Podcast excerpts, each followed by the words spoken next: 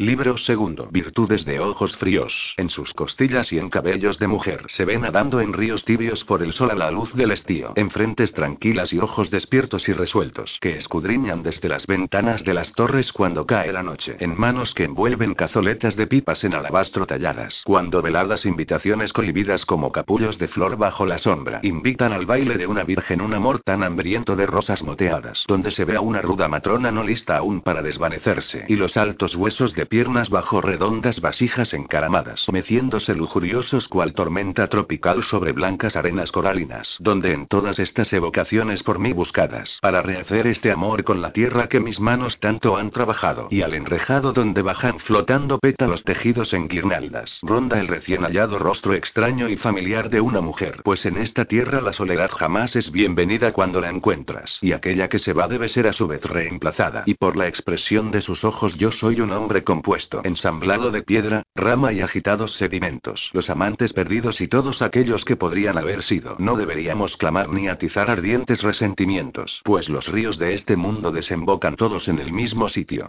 Amor por lo frágil, Brennet. Capítulo 7. Comprendo tus motivos, amor mío. Pero no pasarás sed, Inscripción hallada bajo la tapa del pozo de una casa, distrito del lago, Darujistán. Tan rápido como lo podían llevar sus piececillos, el niño atravesó a la carrera la puerta de dos bueyes y salió a la calzada de adoquines que, si quisiera darse más y más prisa, lo llevaría hasta el mismísimo confín del mundo, y vería allí la orilla y contemplaría absorto el océano insondable, tan inmenso que se tragaba el sol cada noche. Pero, ay, tan lejos no iba a llegar.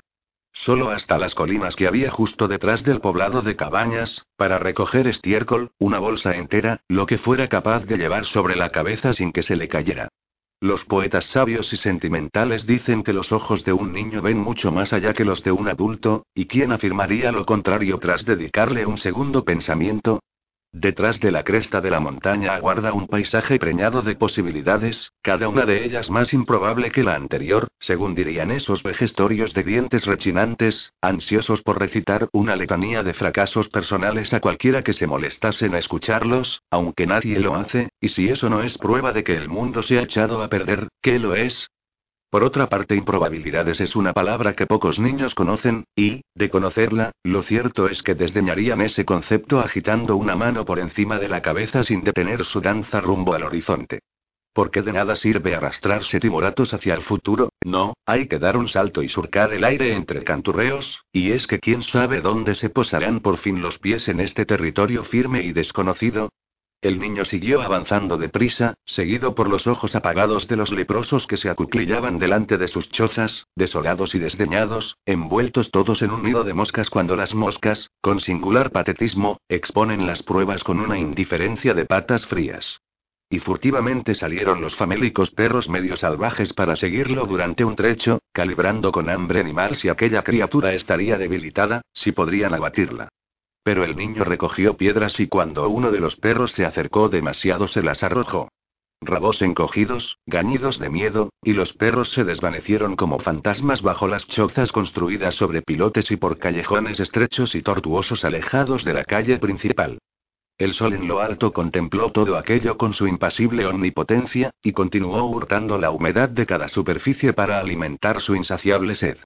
Y había aves zancudas brincando en las marismas inundadas de residuos justo detrás de la bahía Aguaspardas, picoteando pulgas y a saber qué más, mientras los patos lagarto anidaban en unas islas en las que flotaba la mierda, transmitiéndose unos a otros los anuncios de cada campanada en perfecta sincronía con los relojes de agua de la ciudad, sonoros repiques flotando sobre el lago, aunque la razón de que los patos lagarto estuviesen obsesionados con semejante segmentación artificial del tiempo era una pregunta aún sin respuesta, incluso tras siglos de eruditos estudios.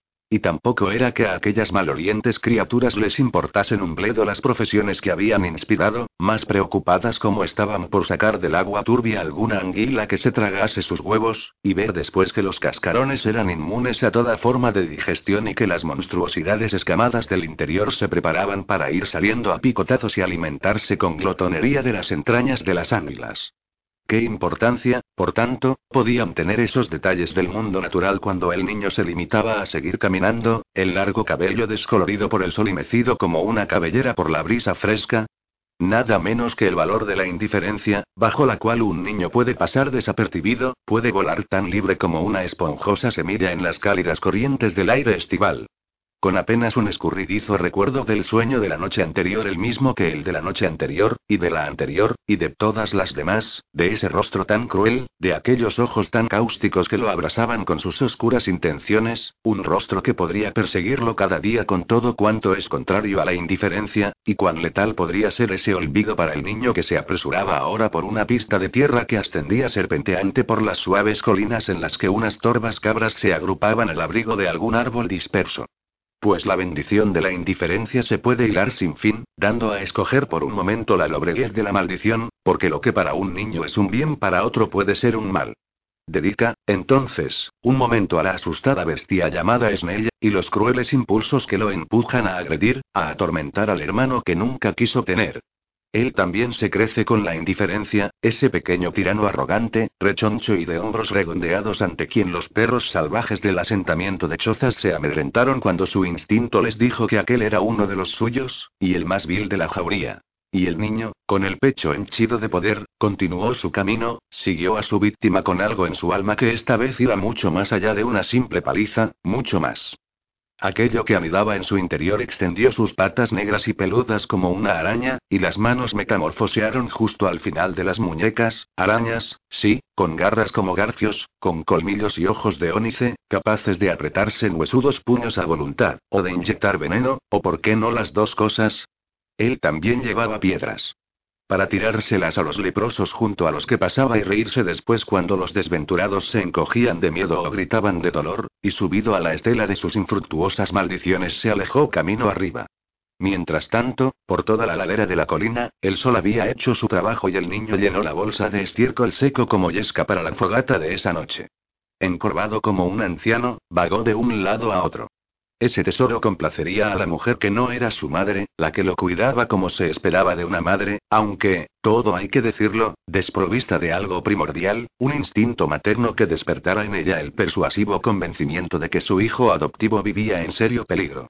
Y cuando el saco se llenó en su mano, el niño pensó en parar y descansar un rato, allí, en la cima de la colina. Y contemplar así el lago, observar las hermosas velas de las falúas y los barcos de pesca. Permitir que su mente vagara libre, sí, los recuerdos estaban hechos de momentos como ese. Y, por desgracia, también del que estaba a punto de suceder. Pero permitámosle esos momentos de libertad, tan preciados por su escasez. No le envidiéis este regalo de la despreocupación. Podría, después de todo, ser el último día en el que gozase esa libertad. Pista abajo, en la base de Corina, Snell visto a su presa. Las arañas de los extremos de sus muñecas abrieron y cerraron sus terribles patas negras. Y como un monstruo que retuerce los pescuezos de las cabras solo por puro placer, escala, ayudado de pies y manos, los ojos fijos en aquella pequeña espalda y la cabeza de enmarañados cabellos que asomaba, al borde del risco.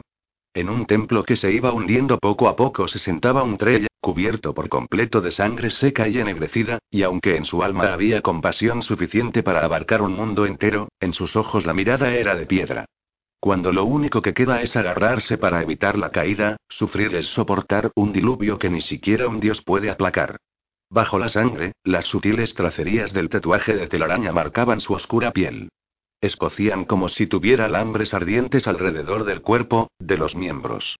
Lo envolvían por todas partes y parecían ir apretándose cada vez más con cada estremecimiento que lo atravesaba. Tres veces ya lo habían pintado con la sangre de Asqua, la diosa dormida. La telaraña había resultado ser una madeja de resistencia, una red que lo atrapaba dentro y no dejaba entrar el bendito donde la diosa. Atravesaría la puerta de Ascua y penetraría en los fuegos líquidos del inframundo, algo para lo que los sacerdotes se habían preparado, pero ahora parecía que no iban a hallar la forma de proteger su carne mortal.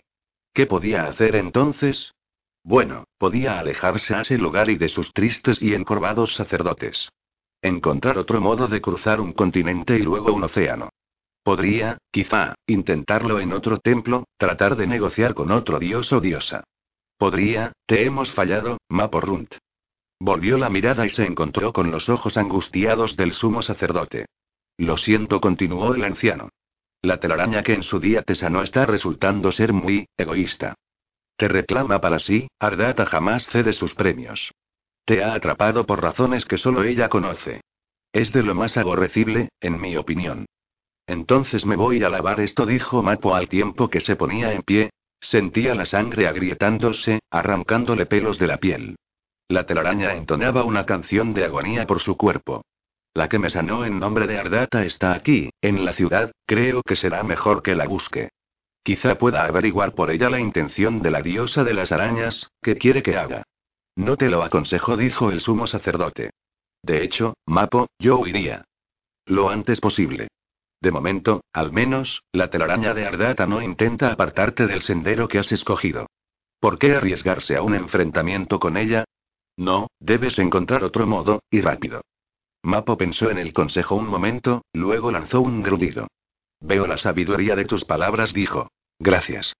¿Tienes alguna sugerencia? La expresión del hombre se marchitó. Por desgracia, sí. Hizo un gesto y tres jóvenes acólitos se acercaron con sigilo. Estos te ayudarán a quitarte la sangre. Entre tanto, enviaré un mensajero y, acaso, pueda haber algún arreglo. Dime, Maporrunt, ¿eres rico? Dulcísima angustia quien recibió ese nombre de una madre resignada a los rigores de la maternidad, o, al contrario, envenenada por la ironía parpadeó a toda prisa como acostumbraba a hacer cuando regresaba a la realidad. Miró a su alrededor con aire perplejo, vio a los demás supervivientes sentados con ella, separados por una mesa que era una caótica confusión de tazas, ticheles, platos, cubiertos y las sobras de por lo menos tres comidas. Sus suaves ojos castaños saltaron de un objeto al siguiente, y luego se alzaron poco a poco, dejaron atrás los rostros de ojos vacíos de sus compañeros y asimilaron la sala del bar de Kip. Kip el joven apenas era visible sobre el mostrador, espatarrado encima con el torso y la cabeza apoyados en un antebrazo. Dormía con la boca abierta y húmeda de baba. A un palmo de distancia del hombre había una rata agazapada en la barra, que de tanto en tanto levantaba una de las zarpas delanteras al tiempo que parecía estudiar la cara que tenía enfrente y, sobre todo, el enorme agujero oscuro de la boca de Kip el joven. Había un borracho tirado junto a la puerta, desmayado o muerto, el único parroquiano presente a horas tan tempranas de la mañana, aparte de la rata. Cuando al fin volvió a prestar atención a sus compañeros, vio que Baído la estudiaba con una ceja alzada.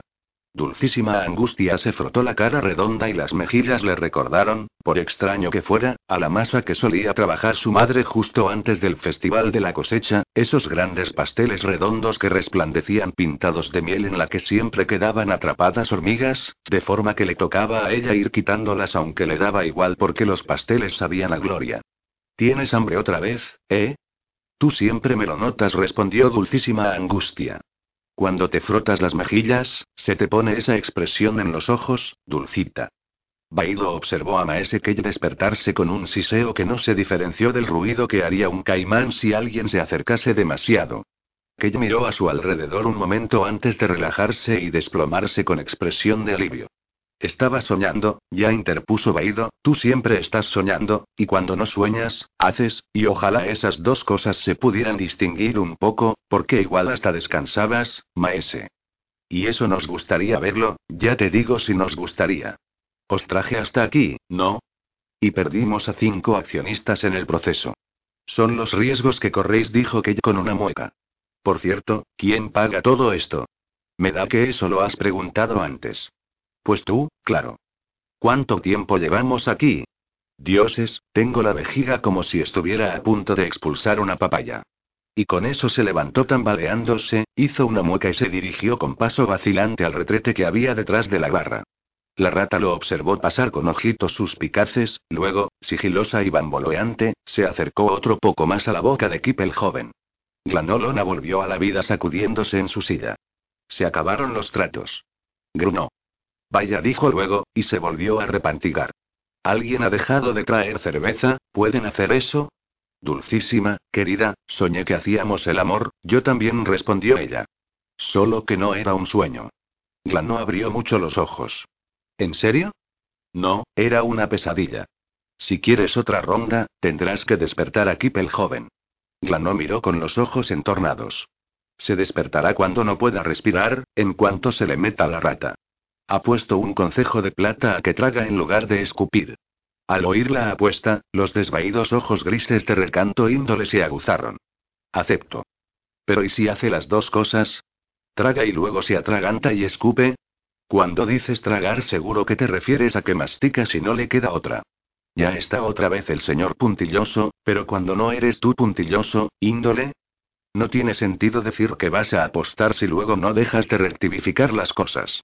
Lo que pasa, Glanó, es que tú siempre eres demasiado impreciso con esas apuestas tuyas. Te falta exactitud, lo que me falta es, bueno, no tengo ni idea, pero sea lo que sea, tú no lo tienes. Lo tengo yo, pero no pienso darlo, dijo dulcísima angustia. A ninguno de vosotros, por lo menos. Allí fuera hay un hombre, sí que lo hay, y pienso encontrarlo un día, y ese día lo voy a encadenar, a encerrar en mi habitación y lo voy a dejar para el arrastre. Y después nos casaremos.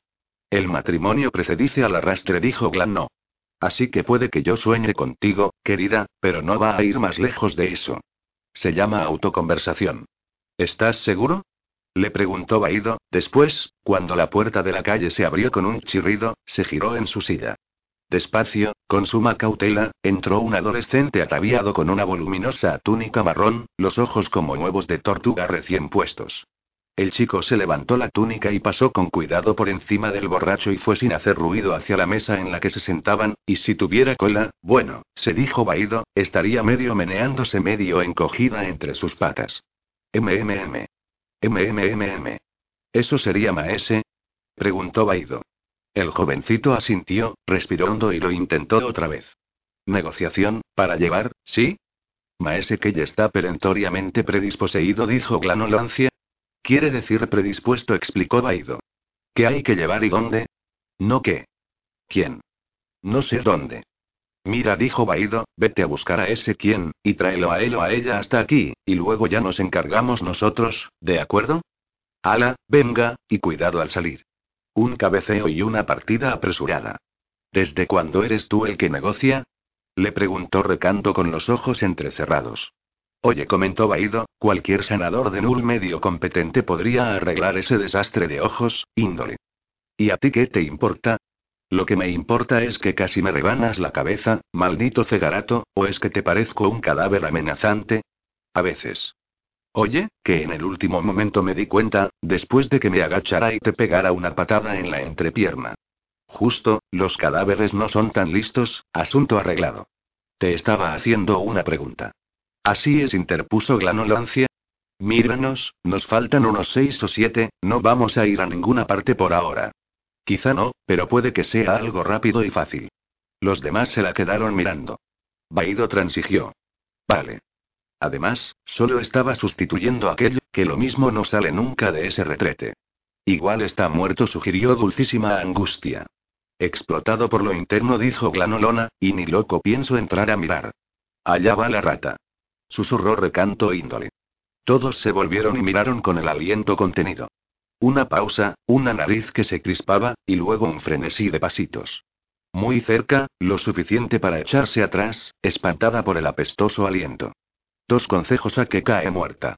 Sé más preciso, morir morirá algún día, ¿o no? Dioses del inframundo. La rata no cedió terreno e incluso se acercó un poquito más. Luego reunió coraje, estiró el cuello y empezó a beber de la baba encharcada con intermitentes lametazos de su plateada lengua. Justo lo que pensaba que iba a hacer, dijo dulcísima angustia. Mentirosa. Así que ahora no se va a despertar jamás, dijo Recanto, y yo me voy a morir aquí de sed. Se abrió la puerta del retrete con un crujido y salió tambaleándose Maese Kelly, que no parecía estar mucho mejor que cuando entró. Se acercó cojeando. Esa papaya está atascada, necesito un sanador, o un vendedor de fruta, dijo Baido. Escucha, puede que hayamos conseguido un nuevo contrato. Los ojos de Kei se abultaron un poco, se giró en redondo y volvió a trompicones al retrete. Mira lo que has hecho. Le soltó recanto a Baido. Oye, ni que la papaya fuera mía. Tan temprano en la mañana, las calles de Darujistán, salvo las de los mercados, tenían un aspecto fantasmal, salpicadas de basura, pero, con eso y con todo, parecían mágicas. La luz dorada del sol acariciaba cada superficie con la sutil mano de un artista. Las tenues brumas que habían subido flotando del lago durante la noche comenzaban a retirarse de nuevo y dejaban un frescor en el aire. En los barrios más pobres, las contraventanas se abrían en las plantas superiores, y momentos después los contenidos de las vacinillas salían volando y salpicaban los callejones y a cualquier desventurado habitante que todavía yaciera borracho y olvidado del mundo, y, al cabo, las ratas y otros bichos salían de sus esconderijos para probar aquellas frescas ofrendas. El doliente sacerdote supremo huyó a Maporum fuera del distrito del templo y bajó con él al distrito del lago, rodeó la muralla de segunda fila y atajó hacia el distrito Gadrobi. En esencia, llegó al tren por el mismo camino por el que había llegado la noche anterior. Mientras caminaban, la ciudad iba despertando a su alrededor, se frotaba el sueño de los ojos y después miraba boquiabierta al sacerdote que arrastraba los pies y a su enorme y barbárico compañero. Llegaron por fin a una calle estrecha, en pendiente, en la que había un enorme carruaje con una profusa ornamentación que Mapo ya había visto antes, aunque en ese momento no recordaba dónde. Vieron seis caballos con sus tiros y con aire aburrido. Alguien había tirado forraje a su alrededor y la cantidad de estiércol fresco esparcido por el suelo sugería que los animales llevaban un rato allí. El sacerdote dirigió a Mapo hacia una taberna cercana. Ahí dentro dijo. La Asociación Comercial de Trigalle está especializada en viajes como el que tú precisas. Por supuesto, son caros, pero eso no es nada sorprendente, ¿verdad? Y uno simplemente va en busca de una de esas caravanas allí donde sea que las encuentre. Como plan de negocios suena ineficiente. No, tienen oficinas. En alguna parte, no es un detalle del que yo esté al tanto, me temo. Solo supe de este carruaje porque su llegada destrozó la fachada de la tienda de mi primo. Señaló una ruina cercana y sonrió como un hombre que hubiera olvidado lo que significaba una sonrisa de verdad. Luego se encogió de hombros. Todos son giros del destino. Bendecidos por la serendipia y todo eso. Si fracasas aquí, Maporunt, tendrás una caminata larga y tediosa por delante. Así que no fracases. Después hizo una reverencia, se dio la vuelta y se marchó. Mapo miró la fachada de la taberna. Y recordó la última vez que había visto ese tipo de carruaje. Tremolor. La accionista Baído se acababa de poner de pie y se estaba estirando para deshacerse de todas las alarmantes contracturas que tenía en la espalda, cuando se abrió la puerta de la taberna y entró una figura monstruosa que tuvo que encajar los hombros por el marco y agachar la cabeza. Un saco informe colgado al hombro, un endiablado cuchillo metido en el cinturón. Un maldito trail. Glanó dijo Baído, será mejor que vayas a buscar a Maese Kelly. El último cochero del grupo que les quedaba con vida frunció el ceño, se levantó y se alejó cojeando. Baido observó al enorme bárbaro pasar por encima del borracho y dirigirse a la barra. La rata alzó los ojos y se escabulló veloz mostrador abajo. El Trey dio un pequeño empujón a la cabeza de Kip el joven. El tabernero tosió y se irguió poco a poco, se limpió la boca, parpadeó con ojos míopes, levantó la mirada y asimiló la figura que se cernía sobre él. Luego lanzó un válido y dio un paso atrás con un tambaleo. No le hagas caso, exclamó Baido. Tú nos buscas a nosotros, por aquí. Lo que busco, dijo el Trey en un garo aceptable, es desayunar. Con la cabeza bamboleante, Kip salió disparado hacia la cocina, donde lo recibió entre gritos una mujer cuya estridente invectiva se atenuó en cuanto el tabernero cerró la puerta tras él. Baido arrastró un banco de una pared cercana. No iba a sobrevivir ninguna silla de aquel basurero y le hizo un gesto al bárbaro con la mirada. Acércate, ven. Siéntate, pero mejor que sepas que pensamos evitar siete ciudades. Por allí hubo una plaga terrible y no hay forma de saber si ha terminado. No dijo el Trell con voz profunda mientras se acercaba. No tengo ningún deseo de regresar a siete ciudades, ni a Nemil. El banco gimió cuando se acomodó en él. Dulcísima angustia observaba al recién llegado con una intensidad extrañamente ávida. Recanto índole se limitó a mirarlo de hito en hito con la boca abierta, el cuero cabelludo recorrido por unos extraños espasmos que hacían que el nacimiento del pelo subiera y bajara. Lo cierto es que le dijo Baído al Trell en realidad no estamos en condiciones de hacer nada, ambicioso. Maese que tiene que buscarse más accionistas, y eso podría retrasarnos días, incluso una semana. Vaya, eso sí que es inoportuno. Se dice que vuestro gremio tiene una oficina aquí, en Darujistán, y la tiene, pero sé que somos el único carruaje disponible en una temporada. ¿Dónde esperabas ir y cuándo? ¿Dónde está vuestro maese? ¿O eres tú la que negocias? En ese momento Glano consiguió por fin sacar aquellas rastras del retrete. El maese estaba pálido, tenía la piel brillante de sudor y parecía que las piernas no le funcionaban muy bien. Baido se encontró con la mirada un tanto ida de su jefe. ¿Mejor? Preguntó. Mejor respondió el otro con un jadeo mientras Glano lo llevaba como podía hasta su silla. Era una maldita piedra en el riñón, eso era. Del tamaño de una taba, nunca pensé, bueno, da igual. Dioses, ¿quién es este? El Trey se medio levantó para inclinarse a modo de saludo. Mis disculpas. Me llamo Maporrunt. Y volvió a sentarse. Baido vio que Kelle se pasaba la lengua por los labios resecos y que una mano temblorosa alcanzaba un pichel. Lo miró con desaprobación al encontrarlo vacío y lo dejó de nuevo en la mesa. El Trey más infame de todos. Lo perdiste tú, ¿no? Los oscuros ojos del bárbaro se entrecerraron. Ah, entiendo. ¿Dónde? La voz de Kelle sonaba medio estrangulada. Necesito llegar hasta un continente llamado Leter. A un imperio gobernado por Tistedur y un emperador maldito.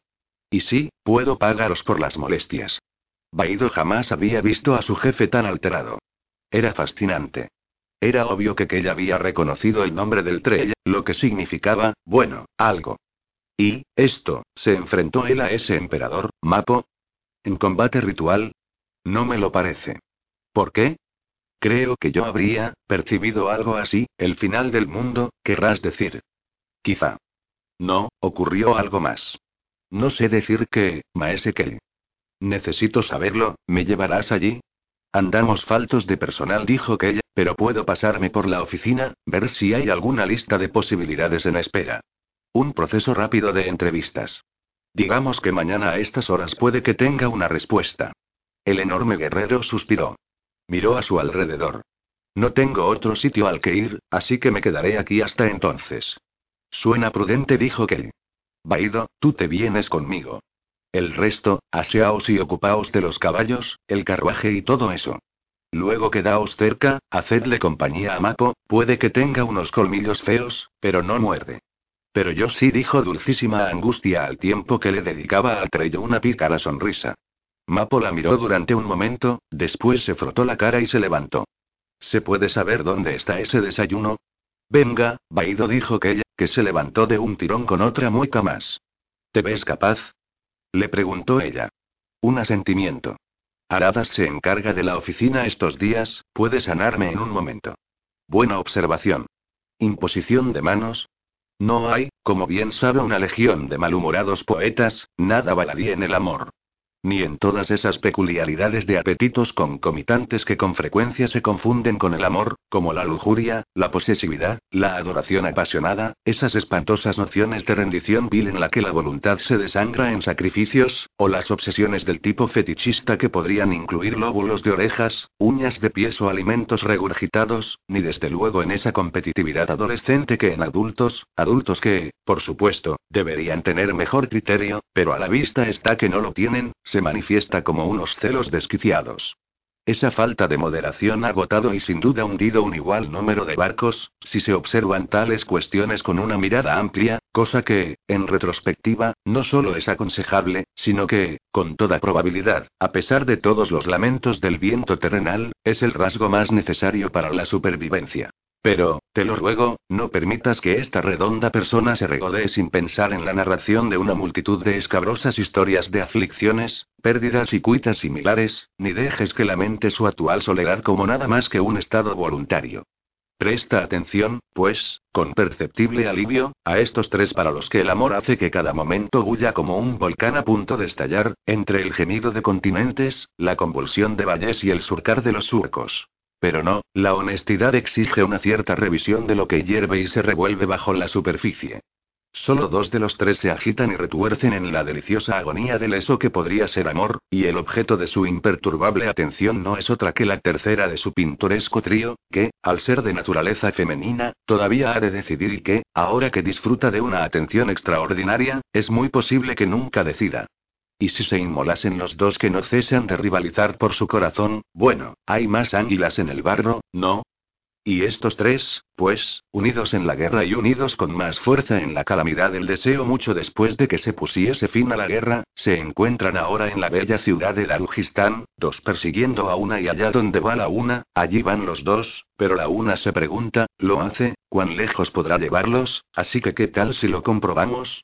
Al ser analfabeta ha garabateado su nombre en una lista, suponiendo que la representación pictográfica de su nombre sea algo parecido al espasmo del corazón de un pollo justo antes de morir, y hete aquí que los dos pretendientes pretenden lo mismo, compitiendo incluso en sus expresiones de analfabeta extravagancia, con el primero diseñando un sigilo muy elaborado de su persona que podría llevar a imaginar que su nombre es rastro pegajoso de caracol en éxtasis, mientras que el otro, al ver eso, hizo lo propio con pincel, polvo de escribiente y hasta las uñas para elaborar el garabato evocador de una serpiente que tratase de cruzar un salón de baile mientras una tribu importuna a los caprichosos dioses de la. Ambos hombres se alzaron entonces, radiantes de orgullo al tiempo que intercambiaban muecas de amenaza, mientras su amor se alejaba con indolencia hacia un puesto cercano donde una anciana que lucía unas algas en la cabeza estaba cocinando campañoles rellenos sobre un brasero de carbón. Los dos hombres se apresuraron tras ella, desesperados ambos por invitarla a desayunar, o por golpear a la vieja hasta la inconsciencia, lo que prefiriese su adorada. Así fue que el mariscal supremo Jula Tronco y el mariscal supremo Ambitronco, junto con la bruja de los pantanos llamada Preciosa de Dal, todos retirados de los irregulares de Mod, se encontraban muy cerca, y lo que es más, estaban listos y preparados para convertirse en accionistas cuando Maese Kelly y Baido llegaron a la oficina de la Asociación Comercial de Trigalle. Y si bien tres no era el número que buscaba aquella moda de recambios tendrían que valer, dada la apremiante necesidad de Maporunt. Así que no tendrían que esperar hasta la mañana, después de todo. De lo más consecuente, sin duda. ¡Cuánta felicidad! Las conspiraciones son las impulsoras del mundo civilizado, tanto las reales como las imaginarias, y en todos esos paseos de jugadas y contraataques, bueno, digamos que la veracidad de las intrigas es irrelevante. En un aposento subterráneo, y muy privado, de la hacienda del consejero Gorlas Vidicas se encontraban los también consejeros Shardan Lim y Anutor en compañía de su honorable anfitrión, y el vino había fluido como la fuente de la reina de los sueños o si no eran sueños, entonces al menos aspiraciones irresponsables durante todo el curso de la noche que acababa de terminar. Todavía un tanto ebrios y quizás exhaustos y ahitos de satisfacción, disfrutaban de un amigable silencio, bañados todos en una sabiduría mayor de la que correspondía a su edad, bañados todos en ese manantial de poder contra el que la razón estaba inerme. En sus ojos entornados había una mirada enardecida y no había nada imposible en el mundo. No para aquellos tres. Coy será un problema, dijo Anut. Menuda novedad, murmuró Shardan, y los otros dos le rieron la gracia con una risa suave, apagada. Aunque añadió mientras jugueteaba con un matacandelas de plata, a menos que le demos motivos para sospechar, no se puede servir de ninguna objeción real y legítima. Nuestro candidato es una persona respetada, por no decir inofensiva, al menos en el aspecto físico. Pero precisamente porque lo proponemos nosotros, dijo Anud meneando la cabeza, seguro que Coy se muestra suspicaz. Lo hacemos tal como dijimos, entonces respondió Shardan, amenazando la llama de la vela más cercana con la muerte. Ávidos, dispuestos, arrogantes, descarados e incómodos, impacientes por hacer uso de nuestro recién adquirido privilegio de proponer nuevos miembros al Consejo. Extraño sería que fuésemos los primeros en ser tan torpes ni tan tontos, ¿no? Gorlas Midicas se dio cuenta de que empezaba a perder la atención, ya habían repasado todo eso, creyó recordar. Todo el rato, a decir verdad, durante toda la noche, y había llegado un nuevo día y ellos seguían rumiando el mismo bolo insípido. Cómo les gustaba a sus dos compañeros el sonido de su propia voz.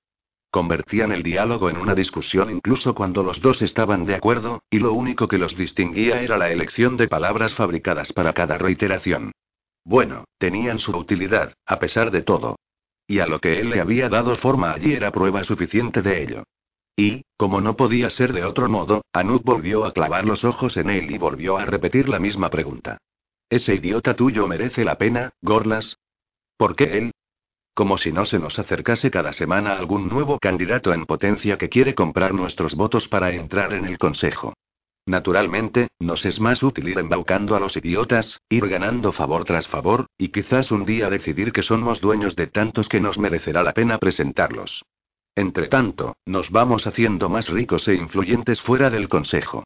Bien saben los dioses que podemos hacer una condenada fortuna con este. No es de los que vaya a querer ser la puta de nuestro chulo, Anut. Un ceño de desagrado. No parece una analogía adecuada, Gorlas. Se te olvida que eres el que menos antigüedad tienes entre los presentes. El que resulta que posee a la mujer que los dos queréis meter en vuestras camas. No me reprendas por esas analogías cuando sabes lo que vas a pagar por ella. Pensamientos que permanecieron bien ocultos bajo su expresión, escarmentada por un momento. Entonces no seguirá el juego. Quiere llegar al consejo y a cambio tendremos garantizado su apoyo cuando movamos nuestras piezas para apartar a los estadistas más viejos y sus fosilizadas formas de hacer las cosas y nos hagamos con el auténtico poder. Parece un acuerdo razonable, Anut rezongó Shardan. Estoy cansado, necesito dormir un poco. Apagó la vela que tenía delante y se levantó. Anut, sé de un sitio para desayunar. Le sonrió a Gorlas. No pretendo ser grosero al no invitarte a ti, amigo mío. Más bien me imagino que tu esposa querrá saludarte esta mañana, para compartir el desayuno. El consejo no se reúne hasta media tarde, después de todo. Aprovecha tu tiempo libre, Gorlas, cuando puedas. Os acompaño a los dos a la puerta, respondió el anfitrión con una sonrisa petrificada en la cara. La mayor parte de la magia con la que Lady Calith Vidicas estaba familiarizada era de la que no servía para nada. De niña había oído historias sobre grandes y terribles hechicerías, claro está, y no había visto ella con sus propios ojos engendro de luna. La noche en la que se hundió tanto que la cruda parte inferior había estado a punto de rozar los tejados más altos, y había habido dragones en el cielo, y una tormenta al este que se decía que era una magia fiera nacida de una guerra demoníaca en las colinas Gadrovi, y también estaba esa confusa locura tras la hacienda de Lady Simtal. Pero nada de eso la había afectado directamente. Su vida hasta el momento había transcurrido igual que la de casi todo el mundo, pocas veces tocada por algo que no fuera los cuidados ocasionales de algún sanador. Todo cuanto tenía en su posesión era una pequeña colección de objetos hechizados cuya función era poco más que cautivar y entretener. En ese momento tenía delante uno de tales objetos, en su tocador, una semiesfera de vidrio casi perfecta en el que flotaba una imitación de la luna tan brillante como si estuviera en el cielo. Los detalles de la superficie eran precisos, al menos cuando se veía la faz de la verdadera luna, en lugar del reflejo borroso e incierto de ahora. Un regalo de boda, recordó, aunque había olvidado de quién. Uno de los invitados menos aborrecibles, sospechaba, alguien con buen ojo para el romance a la antigua, quizá. Un soñador, alguien que de verdad le deseaba lo mejor. Por la noche, si quería tener la habitación a oscuras, había que cubrir aquella semiesfera, pues refulgía tanto que se podía leer con su luz. A pesar de las molestias, Caliph conservaba el regalo, es más, lo tenía siempre cerca. ¿Era porque Gorlas lo despreciaba? Era porque, si bien una vez había parecido ofrecerle una especie de promesa, con el tiempo se había transformado en el símbolo de algo muy diferente, una luna diminuta, sí, tan resplandeciente, pero que seguía allí, atrapada, sin ningún lugar al que ir. Era un faro que llameaba como un grito de socorro, con un optimismo que nunca decaía, una esperanza que nunca moría. Ahora, cuando miraba el objeto, sentía claustrofobia, como si de algún modo compartiese su destino. Pero ella no podría brillar para siempre, ¿verdad? No, su brillo se apagaría, ya se estaba apagando. Así que, aunque tenía ese símbolo de lo que podría ser, la sensación que le producía se había transformado en una especie de embelesado resentimiento, e incluso con solo mirarlo, tal como hacía en ese instante, sentía su roce ardiente, que le abrasaba la mente con un dolor que era casi delicioso.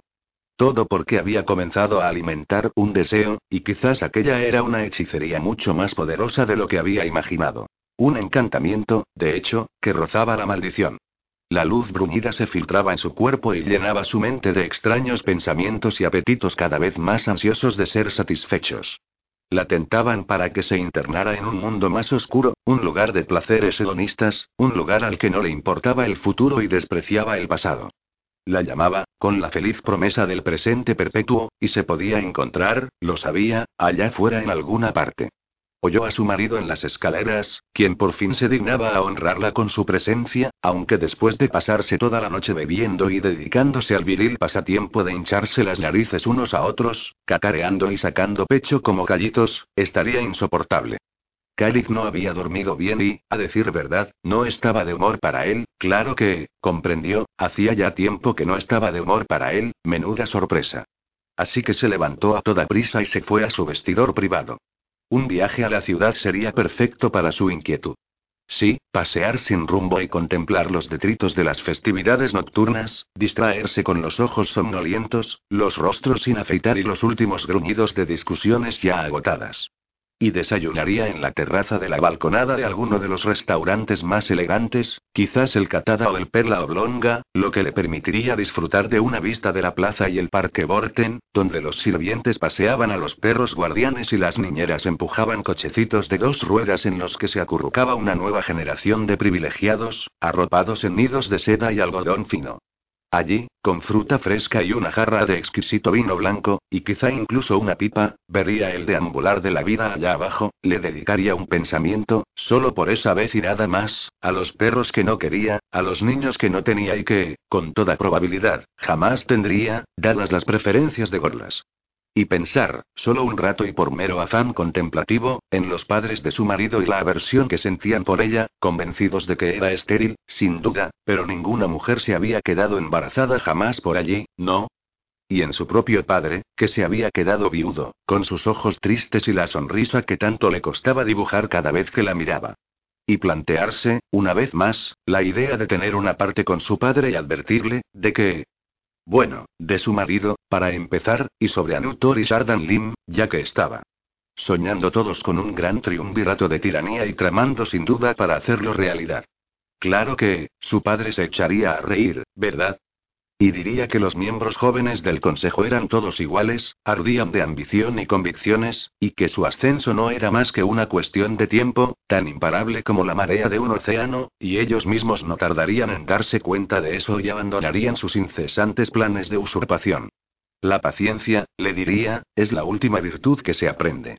Sí, pero con frecuencia demasiado tarde para que sirva de nada, querido padre. Fíjate en ti, una vida entera pasada con una mujer que nunca te gustó, y ahora, libre al fin, te ves con el pelo encanecido, los hombros más encorvados y duermes diez campanadas cada noche, esos y otros pensamientos le venían a la cabeza mientras se aseaba y elegía el atuendo que vestiría ese día. Y en el dormitorio del otro lado oyó a Gorla sentarse en la cama, sin duda para desatarse las botas, sabiendo de sobra que ella estaba en su diminuto aposento, pero sin dar ninguna muestra de interés. ¿Y qué le iba a ofrecer Darujistán en ese hermoso día? Bueno, ya lo descubriría, ¿no? Se volvió tras contemplar a sus estudiantes en el complejo y, al posar los ojos en él, arrugó el ceño. Ah, eres tú. Así que esta es la nueva cosecha. Por el dulce beso de Absalar, piedra. El gesto ceñudo de la mujer ahora se tornó irónico, pasó junto a él y se metió en la sombra de la columnata, donde se sentó en el banco que tenía junto al arco y estiró las piernas. No lo voy a negar, rezongo. Pero es algo que llevo un tiempo notando, los hijos de la nobleza llegan aquí hechos unos vagos, pasados de peso y faltos de interés. Sus padres quieren que sean hábiles con la espada, algo tan aborrecible para ellos como las lecciones de ir a aprender los números. La mayor parte de ellos ni siquiera es capaz de sostener las espadas de prácticas por más de 50 latidos, pero, en cambio, de mí se espera que los convierta en algo más valioso que un moco en ocho meses. ¿Por el dulce beso de Absalar? Sí, lo acepto. Un auténtico robo, definitivamente. Y no te va mal, por lo que veo. La mujer se pasó una mano enguantada por el muslo derecho. Las nuevas calzas. Preciosas, ¿verdad? Asombrosas. El terciopelo negro no le sienta bien a cualquier pierna envejecida, ya sabes. A las mías, no, por lo menos. ¿Qué quieres, rezongo? Veo que las púas están desvaídas, al menos. Se dice que cuando regresaste resplandecías como nunca. Un desastre. Necesito un oficio nuevo. No digas tonterías. Es lo único que se te da un poco bien. El lugar de los patanes como tú está ahí fuera, para abrirles la cabeza a los bandidos y todo eso. Como te dé por no moverte de aquí, la ciudad ya se puede dar por perdida, y resulta que a mí me gusta vivir aquí, así que cuanto antes regreses a los caminos, mejor. Yo también te he echado de menos, piedra. La mujer lanzó un bufido. Bedek y Mirla están bien, por cierto. No sigas por ahí. Su compañero suspiró y se frotó la cara. Hablo en serio, rezongo. Oye, alguna visita que otra es todo lo que pido, envío dinero. Ah, ¿sí? Pues es la primera noticia que tengo. Bedek no ha dicho ni pío, y tal como les va, bueno, no me parece que estés mandando mucho ni muy a menudo. Piedra lo miró con furia. Snell me recibe junto a la puerta y el dinero va directamente a sus manos, me aseguro de ello, rezongo. Además, ¿cómo te atreves? La adopción fue legal, así que no les debo nada, maldito seas. Snell. En fin, supongo que eso lo explica todo. La próxima vez prueba con Mirla o cualquiera que no sea Snell. ¿Estás diciendo que es mierdecilla lo roba? Piedra, no tienen más que para ir malviviendo, y, ahora que lo pienso, bueno, te conozco y sé que, con adopción o sin ella, no vas a dejar que se mueran de hambre, ninguno de ellos y menos tu hijo. No lo llames así. Piedra, el engendro de una violación. Le veo la cara, ahí mismo, en la de Ayo, mirándome. La veo con toda claridad, rezongo. Sacudió la cabeza y evitó su mirada, había encogido las piernas y las apretaba con fuerza, no quedaba en ella ni rastro de bravuconería y estrechaba los brazos a su alrededor. Rezongo sintió que el corazón se le rompía de nuevo, pero no había nada que pudiera hacer, nada que pudiera decir que mejorase las cosas, solo lo empeoraría. Será mejor que te vayas, dijo ella con voz tensa. Vuelve cuando el mundo se muera, rezongo. Estaba pensando en la asociación comercial de Trigalle. Piedra volvió la cabeza de golpe. ¿Tú estás loco? ¿Es que quieres suicidarte? Pues quizá. Largo de mi vista, fuera. Venga, corre a que te maten. Tus estudiantes están a punto de desplomarse, comentó Rezongo. No es fácil para nadie repetir y repetir estocadas, dudo que alguno de ellos sea capaz de caminar por la mañana. Olvídate de ellos. Si de verdad estás pensando en firmar con los Trigalle, dilo claro. Pensé que podrías convencerme para que no lo hiciera. ¿Y por qué me iba a molestar? Tú tienes tu vida como yo tengo la mía. No estamos casados. Ni siquiera somos amantes, ¿algún éxito en ese terreno, piedra? Alguien podría, basta. Ya basta de todo esto. Te pones así cada vez que vuelves de un mal viaje. Lleno de conmiseración y casi chorreando mojigatería, mientras intentas convencerme una y otra vez. ¿Convencerte de qué? De que sea humana, pero eso se acabó. Piedra Menakis murió hace años. Lo que ves aquí es una ladrona que dirige una escuela en la que no les enseña nada a unos mocosos que tienen pis en las venas.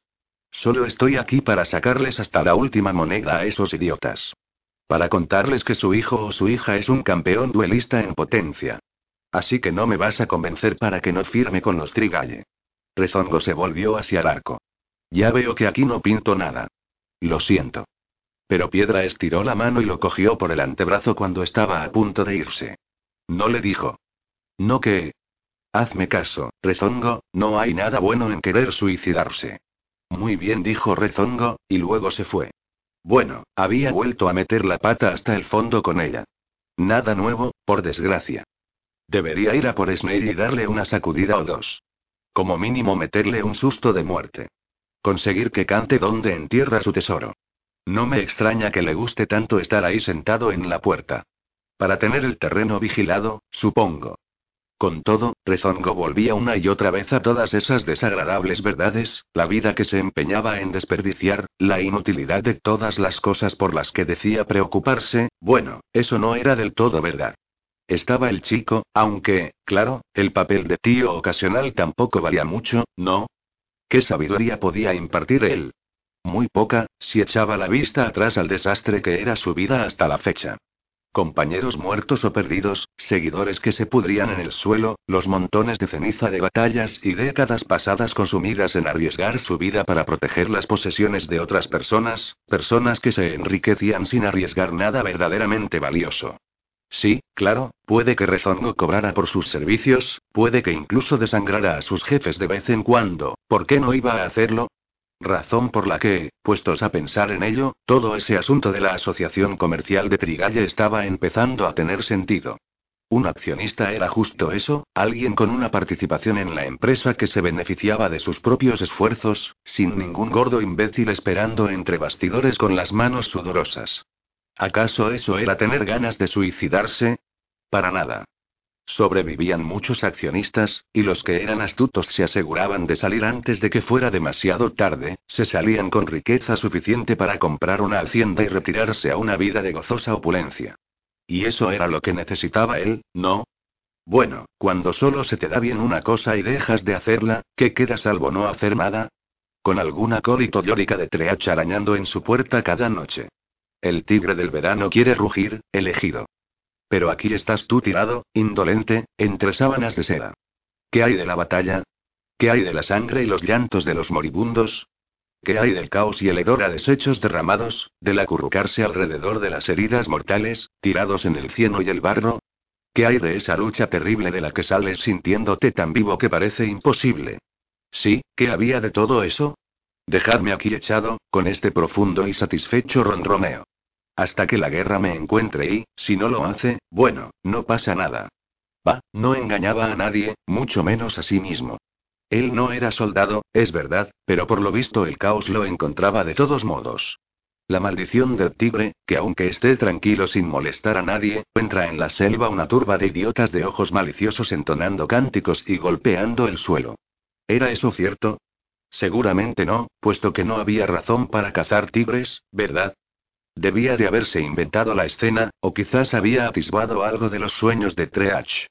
Claro que no se enfrentaban los cazadores a bestias de todo tipo en sus guaridas, cuevas y madrigueras. Con alguna fatua excusa sobre peligros para el ganado o lo que fuera, allá iba la turba, sedienta de sangre. Desafiadme, ¿queréis?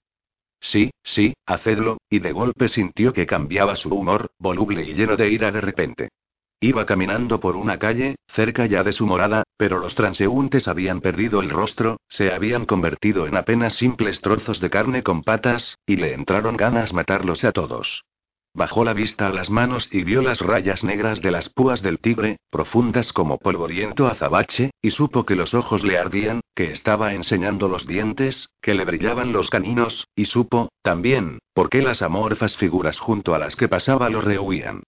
Con que uno de ellos se acercase sería capaz de abalanzarse a por él, abrirle la garganta y probar la creta salada de su sangre con la lengua. Pero los idiotas huían en estampida, a esconderse en algún umbral o escapar por cualquier callejón. Con mal cuerpo y decepcionado, se encontró junto a su puerta. Ella no lo entendía, o quizá lo entendía demasiado bien. En cualquier caso, tenía razón cuando decía que su sitio no estaba en aquella ciudad, ni en ninguna otra. Todas eran jaulas, y el truco que jamás había logrado aprender era cómo vivir en paz en una jaula. En cualquier caso, la paz estaba sobrevalorada, solo había que mirar a piedra. Cojo mi parte, mi fortuna, y les compro una vida nueva, una vida con sirvientes y todo eso, una casa con un jardín cerrado donde lo puedan sacar para que se siente al sol. Para los niños una educación como es debido. Sí, un tutor cruel que coja a Snell por el pescuezo y le enseñe lo que es el respeto. Y si no es respeto, entonces un terror sano. Y para Arlo, la oportunidad de tener un futuro. Con un viaje debería bastarme, y aún no puedo sobrevivir, ¿no? Es lo menos que puedo hacer por ellos. Entre tanto, Piedra se ocupará de las cosas, se asegurará de que el dinero llegue a Mirla. ¿Dónde diablos vi ese maldito carruaje? Estaba otra vez en su puerta, esa vez mirando la calle cargado con los pertrechos de viaje, con armas y su capa de lluvia forrada de piel la nueva que olía oveja, así que estaba claro que había pasado algún tiempo, pero un tiempo que carecía de importancia, en el que no pasaba nada más que lo que había de hacerse, sin malgastar un pensamiento. Nada parecido a la duda, o el impasible sopesar de posibilidades, o el ir y venir de los lamentos que quizás algunos llamarían sabia reflexión. Caminar ahora, eso también era de escasa importancia. En realidad nada importaba hasta el momento en que se sacaban las garras y el olor a sangre corta el aire. Ese momento esperaba más adelante, y él se estaba acercando, paso a paso, porque cuando un tigre decide que es hora de cazar, es hora de cazar. Snell se acercó a su presa por detrás, encantado con su habilidad para el sigilo, para acechar a la criatura que estaba sentada en los pastizales sin sospechar nada, prueba de que Arlo no estaba hecho para el mundo real, el mundo en el que todo era una amenaza de la que había que encargarse, no se fuera a encargar ella de ti. Era el tipo de lección que Snell sabía que debía impartir, allí fuera, en el monte. Sostenía en una mano un saco lleno de concejos de plata que había traído tía Piedra, dos forros de arpillera y el cuello bien atado para que pudiera sujetarlo bien. El sonido que hicieron las monedas cuando impactaron en un lateral de la cabeza de Arlo fue de lo más gratificante y embargó a Snell de emoción. Y el modo en que esa aborrecible cabeza se partió al caer de un lado, con el cuerpecillo derrumbándose en el suelo, vaya, aquella fue una visión que atesoraría toda la vida. Pateó a la forma inconsciente durante un rato, pero sin los gruñidos y gemidos no era tan divertido, así que lo dejó. Luego, tras recoger el pesado saco de estiércol, emprendió el regreso a casa. su madre se pondría contenta al ver el botín y le plantaría un beso en la frente, y él podría disfrutar un poco, y cuando alguien se preguntara dónde se había metido Arlo, bueno, les diría que lo había visto en los muelles, hablando con un marinero. Cuando el niño no volviera a casa esa noche, Mirla quizá mandara de buscar a Rezongo para que bajara a mirar en el puerto, donde averiguaría que dos buques habían zarpado ese día, o tres, y había un nuevo grumete en alguno de ellos. Quizá sí, o quizá no, ¿quién se fijaba en esas cosas? Consternación, pues, y preocupación, y duelo, pero nada de ello duraría mucho. Snell se convertiría en el más amado, el que seguía con ellos, el que tenían que cuidar, proteger y mimar. Como antes, como se suponía que tenía que ser. Sonriente bajo el radiante sol de la mañana, con aves zancudas picoteando el barro en las marismas del lago, a su izquierda, Snell regresó sin prisas a casa. Un buen día, un día para sentirse así de vivo, así de libre. Había enmendado el mundo, el mundo entero. El pastor que encontró al niño en los pastizales de la cima que se asomaba al camino que iba a Maitén y la puerta de dos bueyes era un anciano con rodillas artríticas que sabía que estaba dejando de resultar útil, y que muy pronto se encontraría sin trabajo, a juzgar por el modo en el que el jefe de los pastores lo miraba renquear y apoyarse demasiado en su bastón.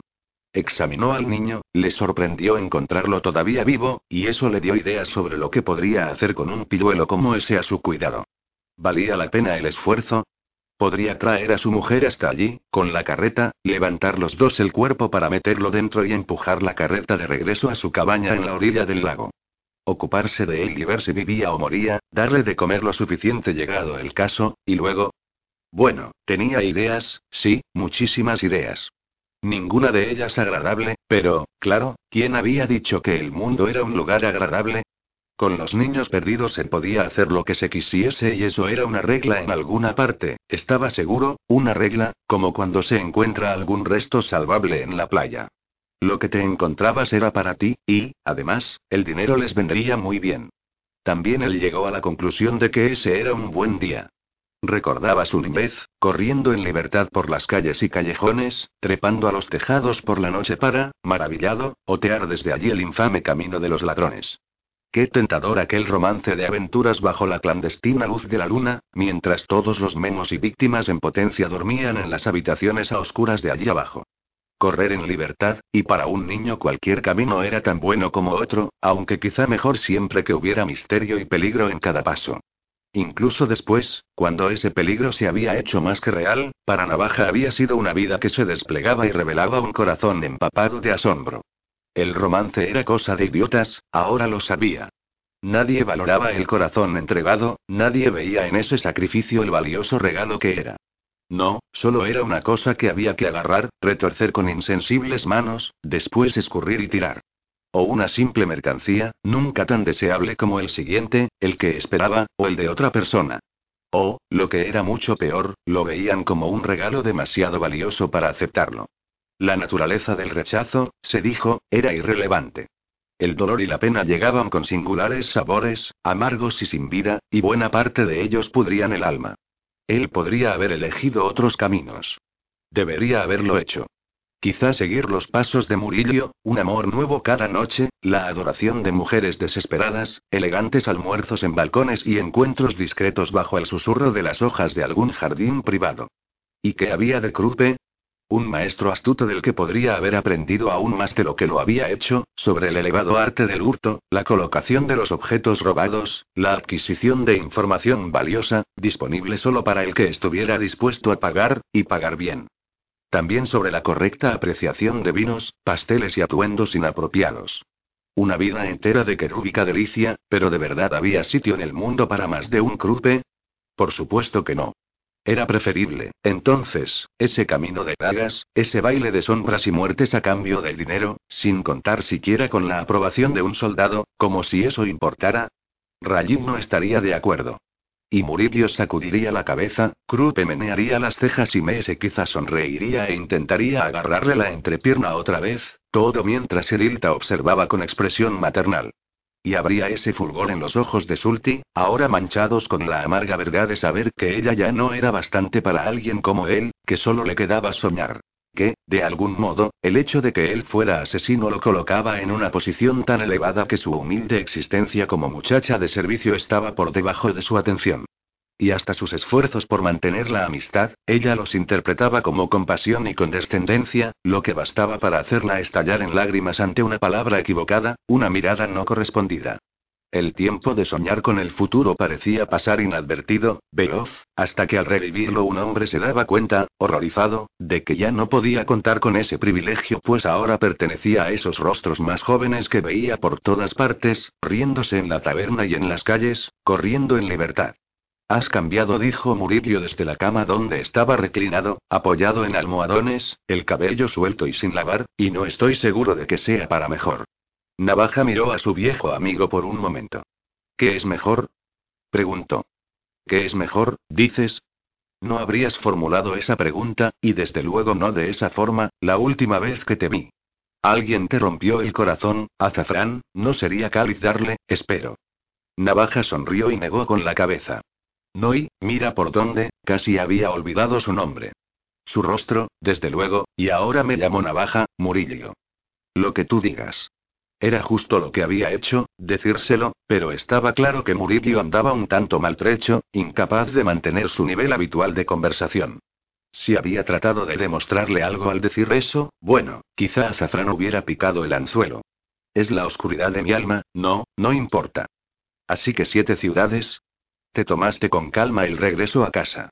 Fue un largo viaje, para el barco en el que iba. La ruta del norte, por el archipiélago, atrapado durante dos estaciones enteras en un tugurio miserable de puerto. Primero las tormentas de invierno, cosa que esperábamos, luego una primavera llena de traicioneras balsas de hielo, cosa que no esperábamos, nadie, de hecho. Deberías haber reservado un pasaje en un mercante morantiano. Navaja apartó la mirada. No tenía alternativa, ni para el barco ni para la compañía a bordo. Así que lo pasaste mal en el barco. Suspiró antes de responder. No fue culpa suya, de ninguno de ellos. De hecho, hice buenos amigos, ¿y dónde están ahora? Navaja se encogió de hombros. Desperdigados por ahí, me imagino. ¿Los conoceremos? preguntó Murillo. A Navaja le extrañaron aquellas preguntas, descubrió en sí mismo una extraña irritación ante el aparente interés de Murillo por las personas con las que había regresado. A alguno, quizá. Algunos bajaron a tierra solo para marcharse de nuevo, por cualquier medio posible, así que a esos no. A los otros, veremos. Ah, solo sentía curiosidad. ¿Sobre qué? Bueno, ¿qué grupo de amigos te daba más vergüenza, supongo? Ninguno. Perdón, no era mi intención ofender, navaja. Es solo que pareces un tanto, inquieto, como si prefirieras estar en otra parte. No es tan sencillo. Es que todo es, diferente. Eso es todo. Me he llevado un buen susto al encontrarte casi muerto. Me imagino que también debiste de llevarte un buen susto al vencer a Rayik en una pelea a cuchillos. Navaja prefería no pensar mucho en eso. Jamás habría imaginado que perderías un duelo, Murillo. Es fácil que ocurra cuando vas borracho y sin calzones. Vaya. En realidad, nada de eso es pertinente para mi situación actual. Fui un imprudente. ¿Que por qué lo fui? Porque me estoy haciendo viejo. Porque todo empieza a ir más lento. Yo soy más lento. Mírame, aquí tirado, sanado pero lleno de dolores, viejas heridas y nada más que frías cenizas en el alma. Me han concedido una segunda oportunidad y pienso aprovecharla. ¿Qué quieres decir? Murillo le lanzó una mirada. Pareció como si estuviera a punto de decir algo, pero después cambiase de opinión y escogiese decir otra cosa. Voy a retirarme. Es verdad que no he ahorrado mucho, pero bueno, debería poder vivir con expectativas más modestas, ¿no? Hay una nueva escuela de esgrima en el Daru. He oído que les va bastante bien, largas listas de solicitudes y todo eso. Podría echar una mano un par de días a la semana. Se acabaron las viudas. Se acabaron las citas clandestinas. Exacto. Serás un buen instructor. No lo creo, replicó el otro con una mueca, pero tampoco aspiro a serlo. Es trabajo, nada más. Juego de pies, postura, equilibrio, ritmo, las cosas serias que las aprendan de otro. Si te presentas allí con esas palabras, dijo Navaja, no te van a contratar. He perdido mi encanto personal. Navaja suspiró y se levantó de la silla.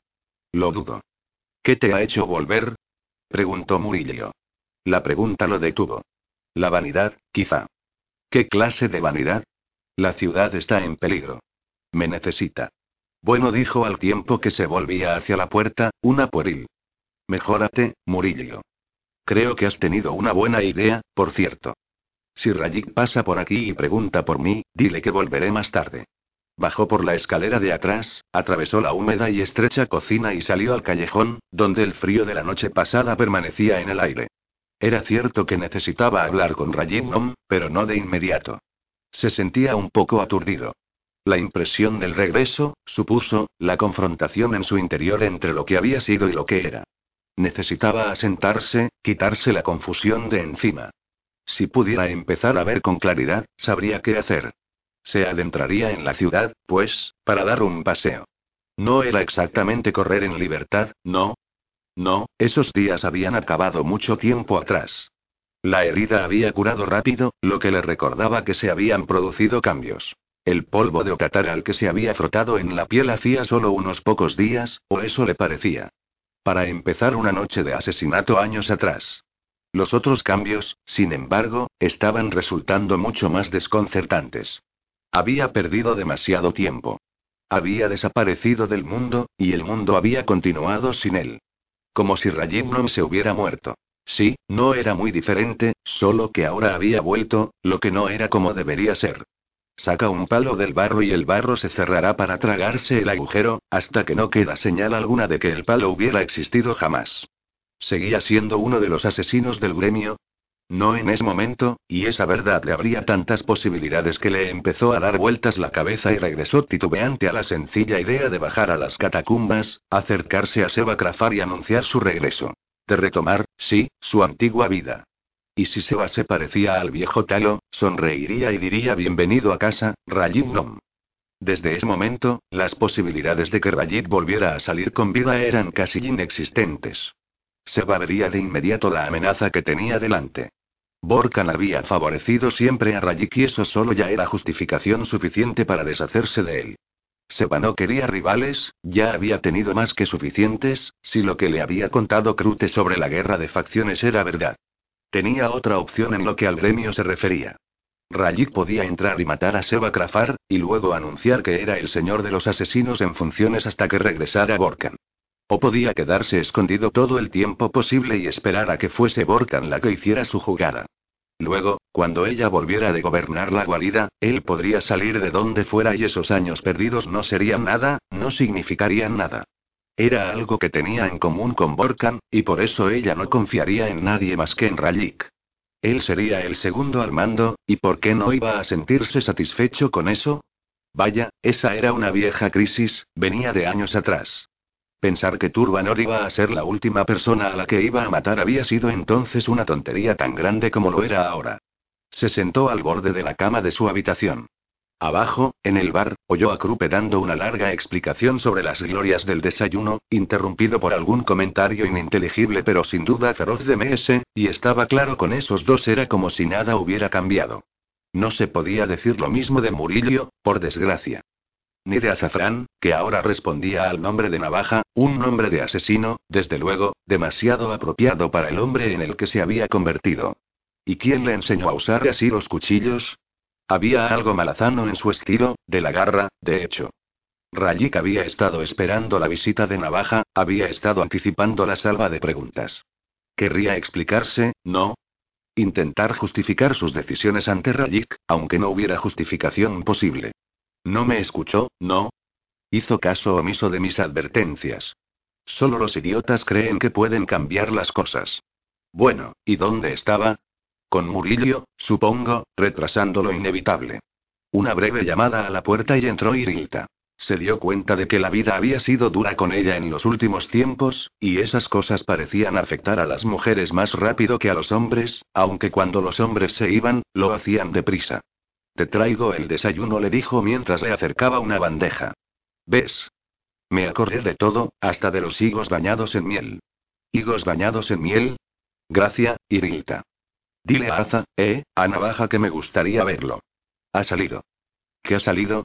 ¿Cuándo? La mujer se encogió de hombros. No hace mucho, según Murillo. Dejó de hablar por un ataque de tos seca que le dejó su ancho rostro enrojecido. Tienes que ver a un sanador, dijo Rayik cuando dejó de toser. Mira, dijo la mujer mientras abría la puerta que tenía detrás, yo no me arrepiento de nada, Rayik. No espero el beso de ningún dios en el otro lado, y nadie va a decir que Irilta no se lo pasó bien cuando estaba viva, no señor. Añadió algo más, pero como ya estaba en el pasillo cerrando la puerta, Rayik no llegó a entenderlo. Quizá fuera algo como ya tienes en lo que pensar, aunque ella nunca había sido la irritable, ¿verdad? Rayid miró la bandeja, frunció el ceño, después la cogió y se levantó. Salió al pasillo y con ella en equilibrio sobre una sola mano levantó el pestillo de la siguiente puerta y entró en la habitación de Murillo. Esto es tuyo, dijo Rayik. Higos bañados en miel, tus favoritos. Un gruñido de Murillo desde la cama. Eso explica estas tiras de cecina picante, eres lo que comes, ¿verdad? Pues tú no eres ni de lejos tan dulce como crees, dijo Rayid mientras dejaba la bandeja. Pobre Irilta. De pobre Irilta nada, esa mujer se ha llevado más en sus años de vida que todos nosotros juntos, así que ahora se está muriendo, pero no quiere saber nada de ningún sanador porque, creo, está lista para irse. Murillo sacudió la cabeza mientras estiraba una mano para coger el primer higo glaseado.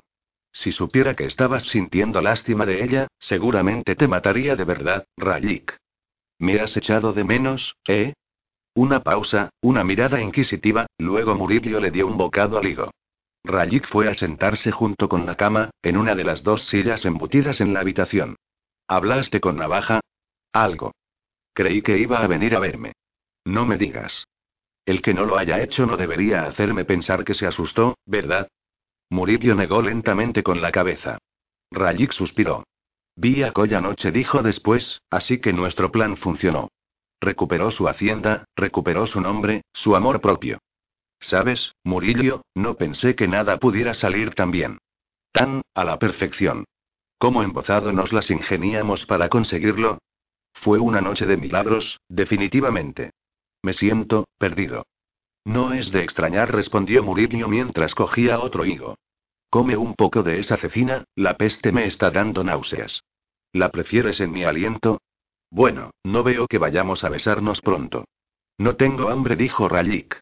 La tenía cuando me desperté, creo, pero se me pasó.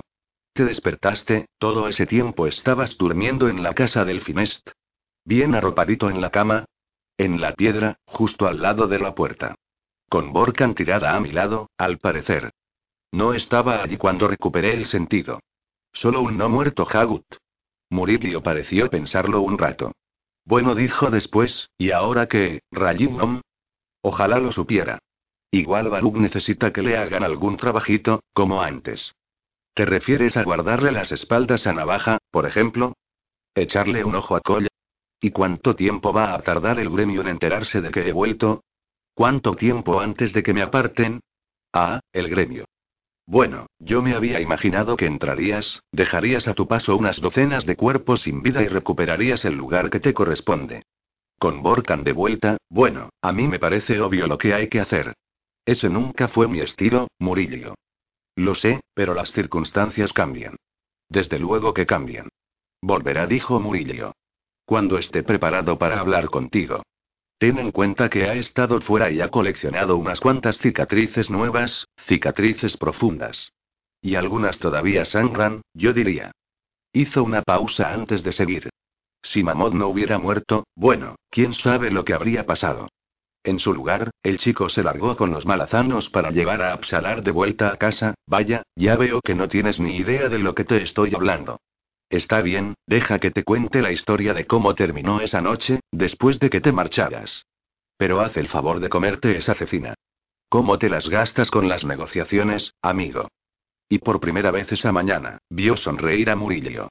Su aroma se aferraba a las sábanas, tan dulce que le entraron ganas de llorar, incluso permanecía parte de su calor, o quizá solo era el sol, la luz dorada que entraba a raudales por la ventana y traía el sonido un tanto perturbador de pájaros apareándose en el árbol del patio trasero.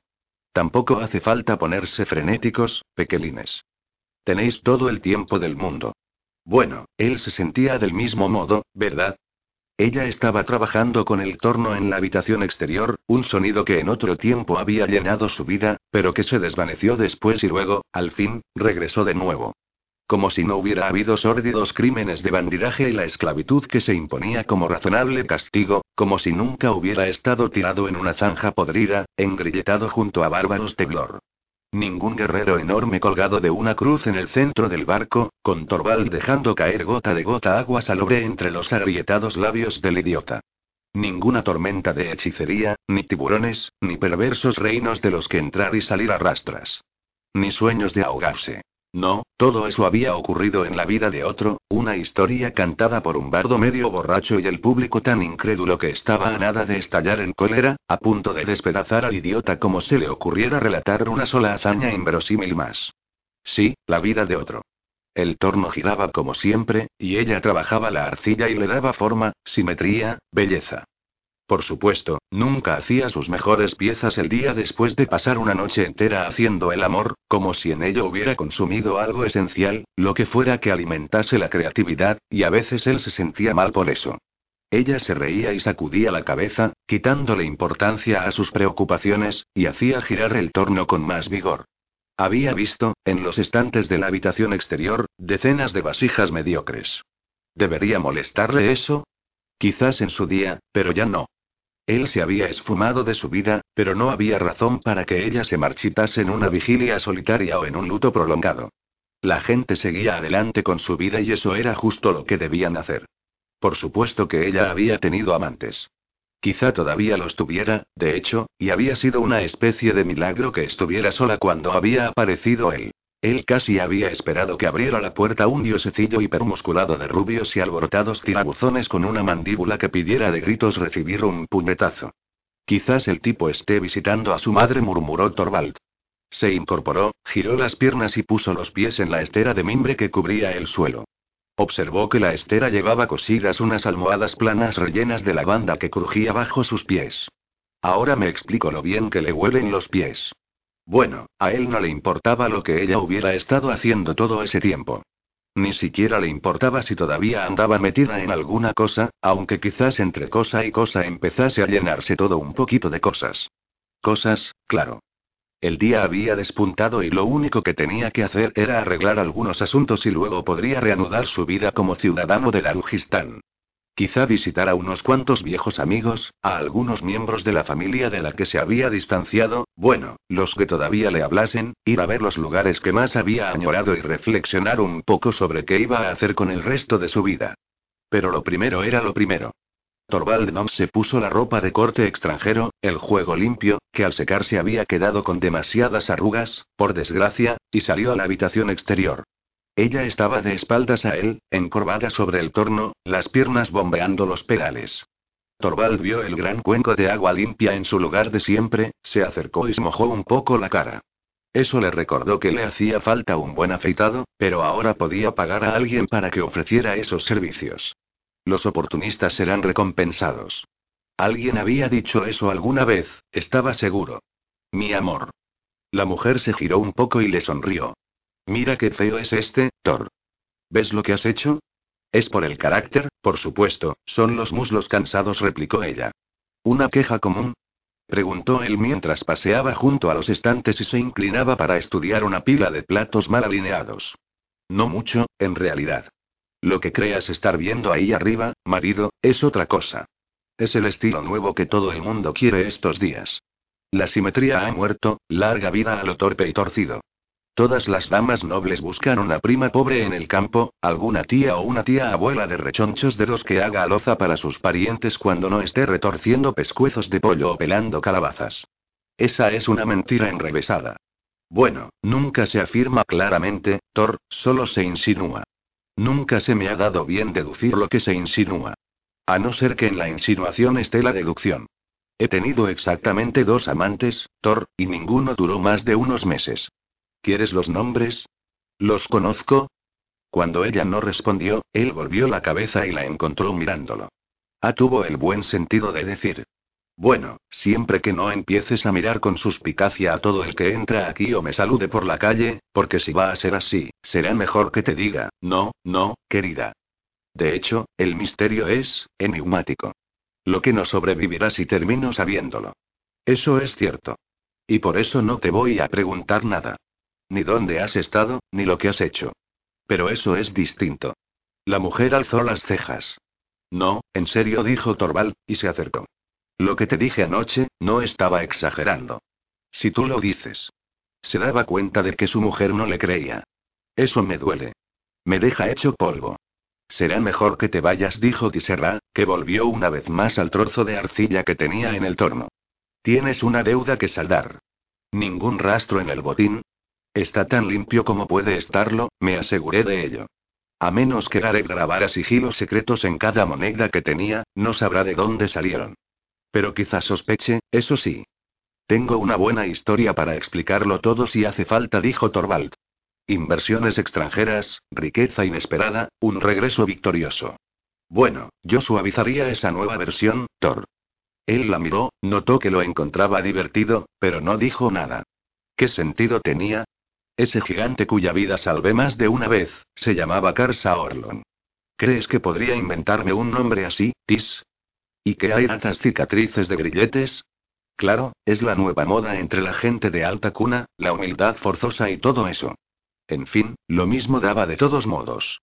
No tengo intención de reunirme en persona con Gareth, dijo mientras se dirigía a la puerta de la calle. Lo haré a través de Chamusquino y Lev. El trozo de arcilla húmeda se deslizó del torno y se estrelló contra la pared, donde se quedó pegado un momento y luego bajó rezumando hasta el suelo.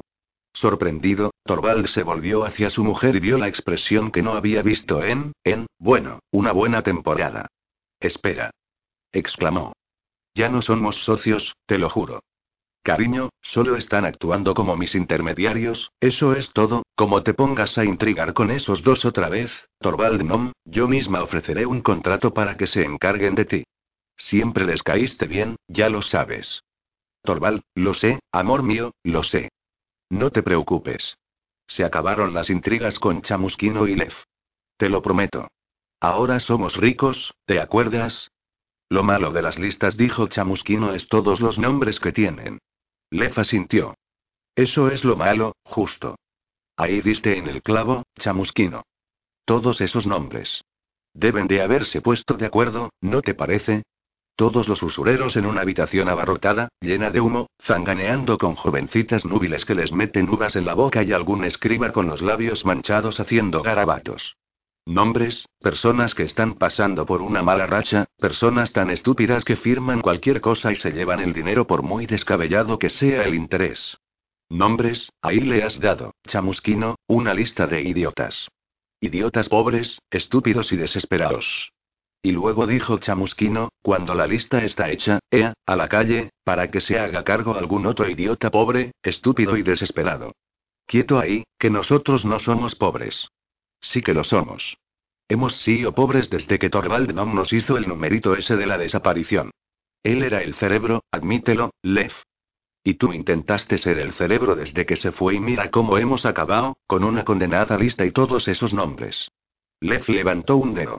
Pero tenemos a Krupe, y él ya nos ha dado a seis. Seis nombres que pasamos y ¿sabes qué significa eso? Significa matones echando abajo una puerta a patada limpia en mitad de la noche, con amenazas y puede que cosas peores. Hicieron daño a gente por nuestra culpa, Lev. Mucho daño. Les hicieron daño porque no pudieron pagar. A no ser que decidas huir, y hablo de huir de verdad, en plan largarse de la ciudad, en plan poner cientos de leguas por medio y acabar en algún pueblo o ciudad que no tenga relación con esto, pero la gente no hace eso, ¿y por qué no? Pues porque están atrapados, enredados y no saben cómo salir porque tienen maridos, mujeres, hijos, y quizás sea duro, pero al menos es algo conocido, ¿sabes lo que te digo? No. Lev parpadeó. Solo decía que, ¿qué pensaban que estaban haciendo para caer así en unas redes? ¿Dándose un bañito en el lago? Además, no todos son préstamos, ¿no? También está el chantaje, lo que me da un par de ideas, ni hablar, chamusquino. No quiero líos de esos. Solo estoy diciendo que hablemos de eso con Thor, nada más. A ver qué se le ocurre de planes y eso. Suponiendo que Thor aparezca. Aparecerá, ya lo verás, Lev. Era nuestro socio, ¿no? Y ha vuelto. La conversación terminó de forma abrupta sin que ninguno de los dos hallara razón evidente para ello, así que se quedaron allí, mirándose, durante una docena de latidos. Estaban enfrente de la entrada de la taberna del Fénix. Era por la mañana, el momento en el que pensaban mejor, aunque aquello se les solía pasar rápido y a últimas horas de la tarde se encontraban sentados en alguna parte, lentos como tortugas bajo una tormenta de granizo, discutiendo sobre nada en concreto con brevedad monosilábica y enfadándose por momentos. Sin dirigirse una sola palabra más los dos entraron en la taberna del Fénix. Entraron a pisotones, miraron a su alrededor, solo para estar seguros, y después se dirigieron a donde estaba sentado Krupe, con las manos regordetas alzadas y amenazantes como cobras que luego bajó para atacar uno de las docenas de pasteles amontonados en numerosas fuentes delante de él. Dedos como colmillos ensartando desventurados dulces a izquierda y derecha, cada uno visto y no visto de camino a la boca, engullido en una lluvia de migas, uno tras otro. Solo unos instantes después la mitad de las ofrendas había desaparecido. Krupe tenía los carrillos inflados y los labios embadurnados de mermelada luchaban por cerrarse mientras su dueño masticaba y tragaba con frenesí, haciendo alguna que otra pausa para respirar sonoramente por la nariz. Cuando vio que Chamusquino y Lev se acercaban, los saludó en silencio con una mano y les hizo un gesto para que se sentaran. Un día vas a explotar, Krupe dijo Lev. Chamusquino se lo quedó mirando con su expresión habitual de embelesada incredulidad. Krupe se las arregló por fin para tragarlo todo, alzó las manos una vez más y las dejó suspendidas en el aire mientras examinaba a sus dos invitados. Socios benditos, ¿no es esta una mañana extraordinaria? No lo hemos decidido aún, dijo Lev. Seguimos esperando a Torvald, que mandó a un mensajero a buscarnos en los muelles y dijo que nos vería aquí. Ya está cambiándolo todo, como si no confiara en nosotros. Es duro, en serio, Krupe. Muy duro. La conflagración de sospechas trepando por ese cielo azul no es en absoluto necesaria, amigos de ojos esquivos del sabio Krupe. Oh, vamos, el infame y casi familiar retoño de la casa no cumple siempre su palabra, y Krupe afirma con suma confianza que el primer nombre está a punto de borrarse de la funesta lista. ¿El primero? ¿Qué hay de los seis? ¿No os habéis enterado? Oh, vaya. Cada uno de ellos había volado apenas momentos antes de que los crueles matones de la noche se acercaran. Una mala fortuna extraordinaria. Chamusquino empezó a arañarse la cara. Dioses, volvemos a empezar. Eso es imposible, Krupe. Tiene que habérselo chivado a alguien. Las cejas enmarañadas de Krupe se alzaron y luego se agitaron. La veracidad de vuestros descubrimientos no se pone en duda, os alegraréis de oír. Así pues, habéis triunfado en vuestra tarea con los citados seis, mientras que los que recopilaron la lista, por desgracia, no han llegado a igualar vuestro índice de éxitos. Así pues, ¿cuántos quedan? Doce, ¿sí? Sin contar con el aturdido por el sueño de Torvald Nom, claro. No está atundido ni nada de eso, dijo Chamusquino. De hecho, ayer se le veía muy bien. Quizás un glorioso reencuentro ha minado todo su brío, entonces. Krupe lo imaginó desde luego aturdido por el sueño, dado el desventurado e infructuoso reconocimiento que está haciendo de este bar, ah, por fin nos ve. Y tanto Chamusquino como Lev se giraron en la silla para ver a Torvald Nom, que se acercaba sin prisa, y cuando vieron la gran sonrisa del hombre se sintieron súbitamente aliviados, y luego, igual de rápido, nerviosos. Mis disculpas por llegar tarde, dijo Torvald mientras acercaba a otra silla. Fui a afeitarme y la anciana decidió ilustrarme las uñas gratis. Dijo que tenía un atractivo sorprendente bajo todos esos pelos, y si eso no es empezar el día con buen pie, ¿qué lo es? Vale que la buena señora tenía unos mil años, pero, bueno, los piropos no tienen que ser bonitos, ¿no? Y tú eres Krupe. Tienes que serlo, ¿quién más en esta ciudad intenta comer con la nariz cuando tiene la boca llena? Yo soy Torvald Nom. Siéntese, flamante amigo. Krupe se siente generoso esta mañana, lo bastante como para no hacer caso de la dudosa observación referida a sus hábitos alimentarios y a los hábitos de sus orificios. Krupe observa también que usted, si bien en otro tiempo fue un pobre indigente, ha adquirido de improviso una impresionante fortuna, a juzgar por lo exquisitamente acicalado y arreglado que va, y que con gran alivio los amigos Chamusquino y Lev van a hacer pronto una visita de lo más propicia a un tal Gareb el prestamista. Y que hoy más que nunca se prevé que Gareb recibirá con más gentileza que de costumbre el pago de dicha deuda, ¿sí? Torvald se quedó mirando a Krupe, visiblemente mudo de admiración. La mano izquierda de Krupe salió disparada, capturó un hojaldre que quizás estuviera intentando escapar y se lo metió entero en la boca. Con gesto radiante, masticó. ¿Tienes el dinero? Le preguntó Lefa Torvald. ¿Qué? Ah. Toma. Y sacó una saquita. Está todo.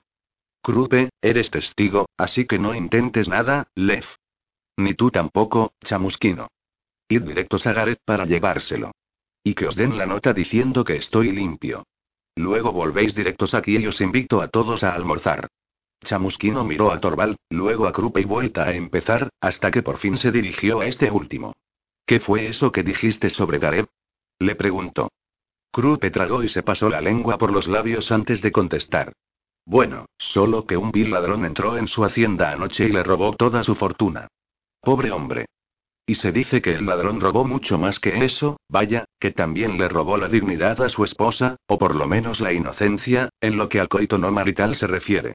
Un momento, dijo Lev. El ladrón se acostó con la mujer de Gareb. ¿Dónde estaba Gareb? En una reunión de prestamistas, según tiene entendido Krupe, debatiendo asuntos importantes y, sin duda, comiendo uvas hasta saciarse y a saber qué más.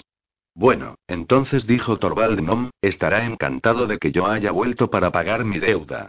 Vaya si lo estará. Dijo Krupe con otra sonrisa radiante. Lev cogió la bolsa de monedas y miró dentro. ¿Está todo? Todo respondió Torvald. Lev se levantó. Acabemos con esto, chamusquino dijo. Cuando se fueron los dos, Torvald Nom se recostó en su silla y le sonrió a Krupe. Quien le devolvió la sonrisa.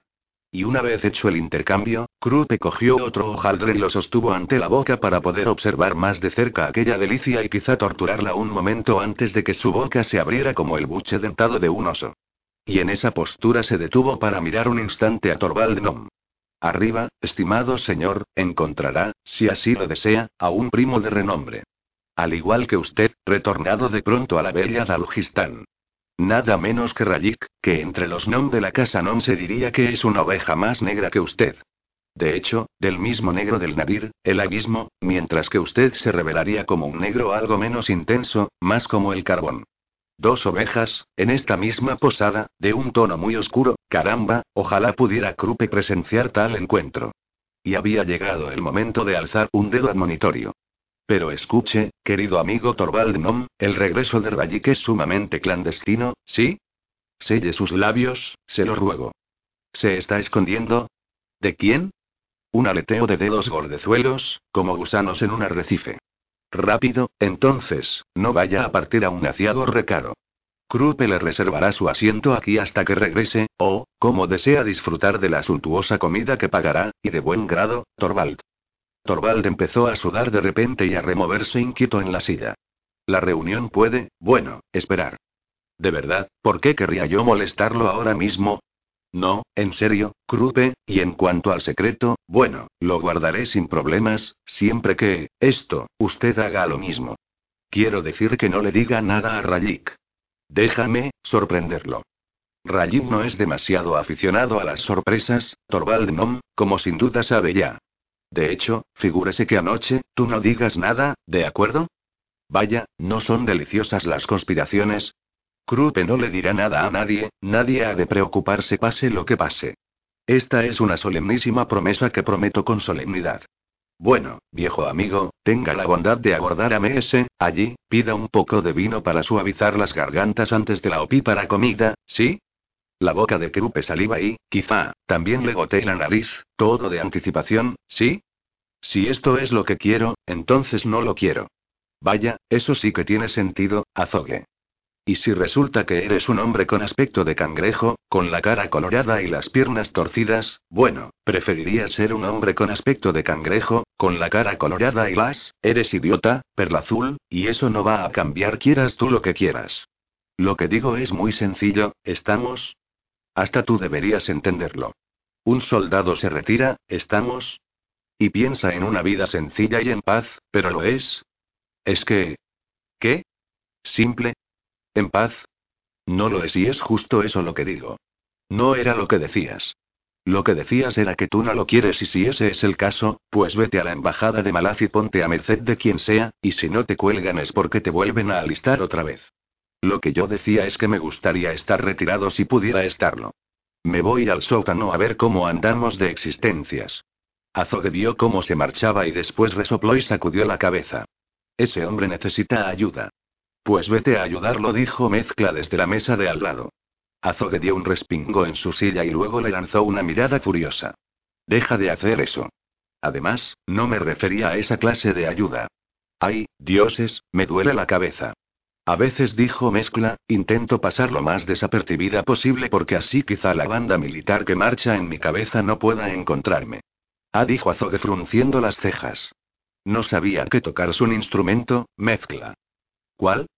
Gaita, tambor, flauta, carraca, cuerno, cordel. ¿En serio? ¿Todo a la vez? Pues claro.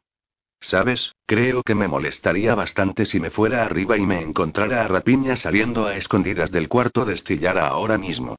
Pues, entonces, quédate aquí sentada. Bueno, eso solo sucede en mi imaginación. ¿Estás segura? La veterana tardó cuatro o cinco latidos en maldecir por lo bajo y levantarse. Azogue vio cómo se marchaba y luego sonrió. Es mucho mejor, dijo sin dirigirse a nadie cuando no tienes imaginación. Como yo. Hizo una pausa y frunció el ceño. Claro que no me vendría mal un poco de eso ahora, para hacerme una idea de cómo y cuándo van a intentarlo otra vez esos asesinos. Veneno. Magia. Cuchillos. Cuadrillos de ballesta por la noche, por la ventana, a través de las contraventanas, un disparo perfecto. Y, pumba, allá que cae Azogue, el héroe del bosque Mot. Una lanza que atraviesa el suelo desde abajo solo para rematarlo, y es que llevan semanas excavando un túnel, ahí esperando, sabiendo que iba a caer ahí mismo en ese mismo instante, sí.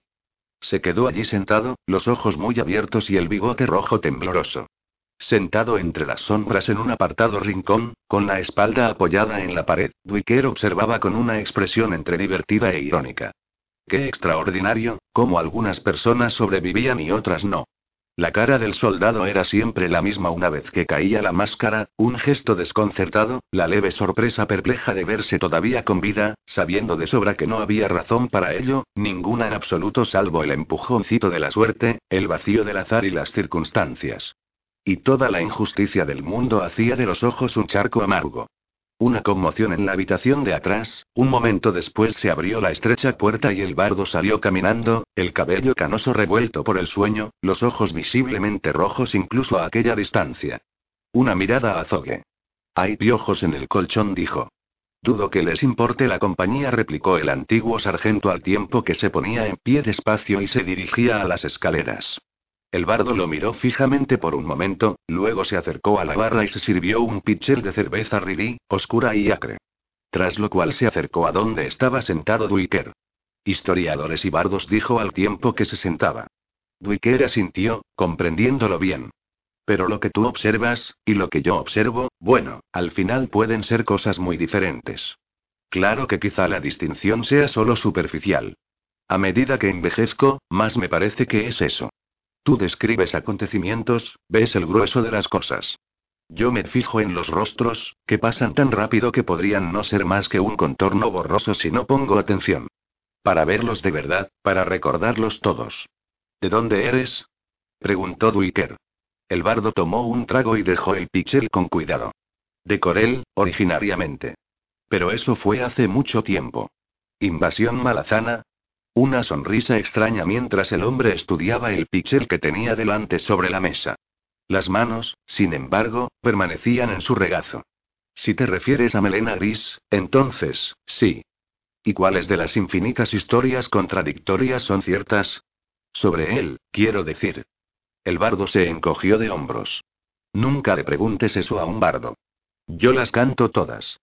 Mentiras, verdades, las palabras no hacen distinción en lo que cuentan, ni siquiera en el orden en el que entran. Hacemos lo que nos place con ellas. He estado escuchándote estas últimas noches, dijo Duiker. Ah, un auditorio de un solo oyente. Gracias.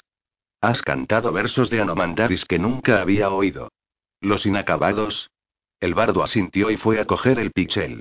Coral negro, donde se encuentran los cis de Andy, tomó otro trago. ¿Vienes de allí, entonces? ¿Sabías que no hay dios ni diosa en todo el panteón que afirme ser el patrón o patrona, de los bardos? Es como si nos hubieran olvidado, dejados a nuestra suerte. Por alguna razón antes me molestaba, pero ahora comprendo el verdadero honor que representa. Somos algo único, en la libertad que tenemos, la responsabilidad. ¿Hay algún patrón de los historiadores? No que yo sepa. ¿Significa eso que yo también soy libre? Se dice que una vez contaste la historia de la cadena de perros, aquí, en esta misma sala. Una vez. Y que llevas intentando escribirla desde entonces. Sin conseguirlo. ¿Y? Es posible que la prosa expositiva no sea la más adecuada para relatar esa historia, Dwicker. No. El bardo dejó el pitcher a un lado, se inclinó despacio y clavó en el historiador los ojos grises. Porque, caballero, tú ves los rostros. La angustia se desbordó en el interior de Dwicker, que apartó los ojos y ocultó el temblor repentino de las manos. No me conoces lo suficiente para esos asuntos, dijo con voz ronca.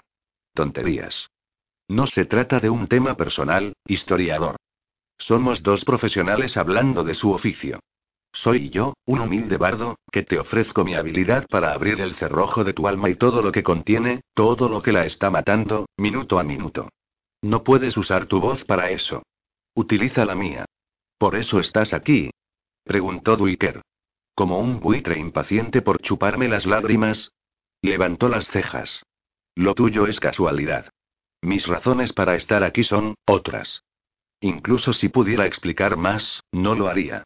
No puedo. Entre tanto, Dwicker, elaboremos una épica que aplaste los corazones de un millar de generaciones.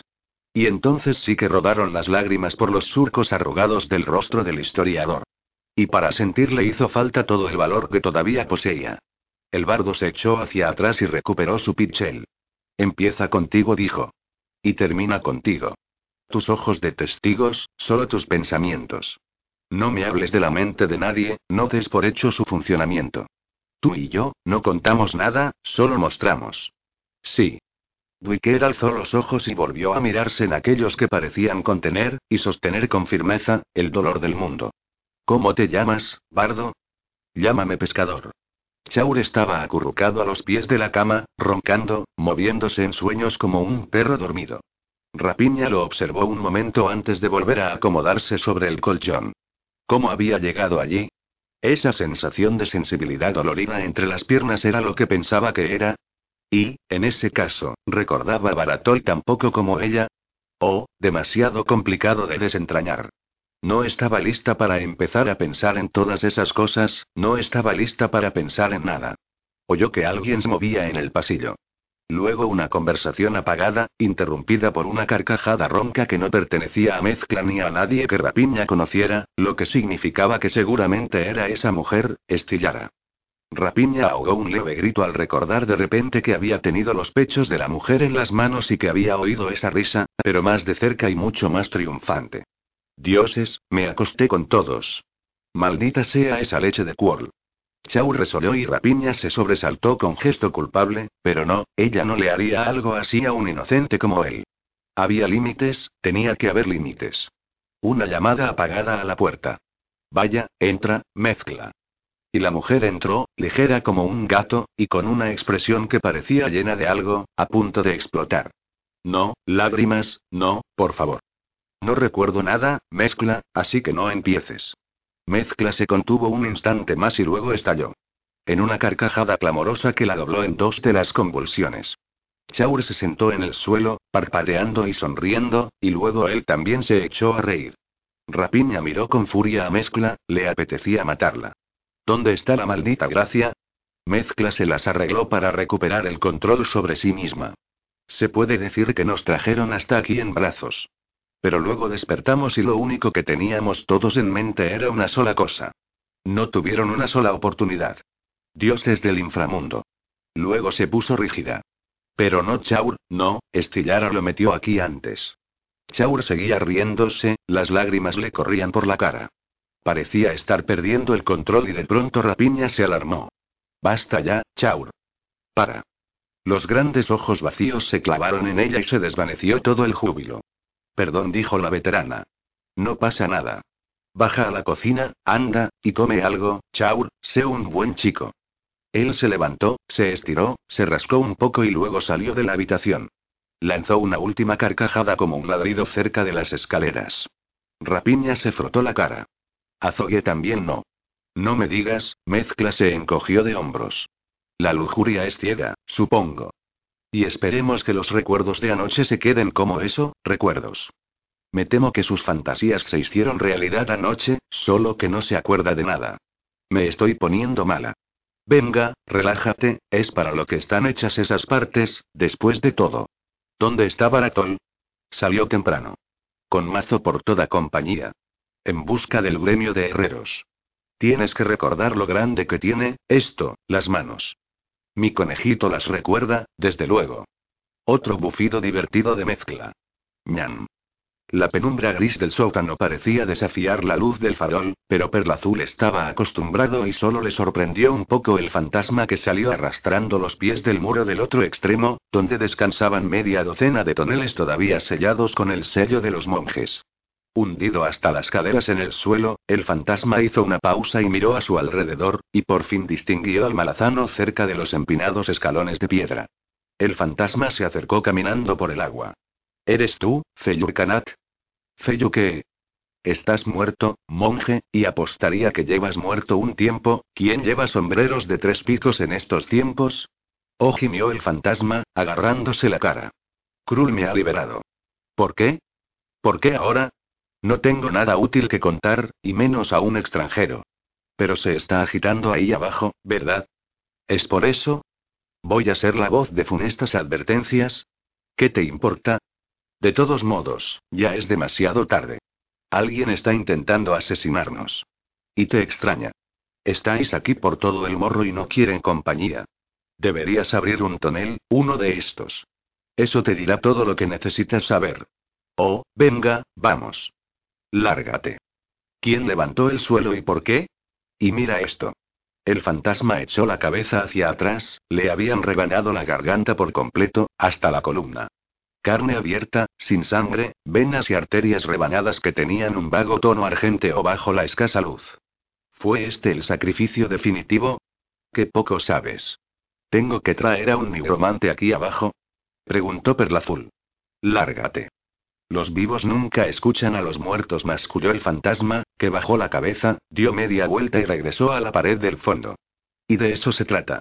Si fuéramos más listos, bueno, todavía estaríamos vivos. Piensa en eso si te atreves. Se desvaneció entre las pesadas piedras y desapareció. Perlazul suspiró y buscó con la mirada a su alrededor hasta que encontró la botella que estaba buscando. Ja, sabía que teníamos una. Leche de Quorl. ¿Por qué tendrían que divertirse ellos solos? Los dos hombres iban dándose empujones detrás de la mujer, tal era su impaciencia por seguirla mientras luchaban por una imaginaria posición dominante. Baido no había visto nunca algo tan patético, y el modo en que la bruja se hacía la inocente, incluso cuando manipulaba a sus dos hombres para mantener viva la llama de las peripecias de forma que todo pareciese casual, faltaría más, aunque de casual no tenía nada, porque Preciosa de Dal tenía muy claro lo que tramaba, y en opinión de Baido, eso era de una crueldad irrazonable. No ayudaba tampoco que los dos hombres hermanos, saltaba a la vista, se parecieran tanto.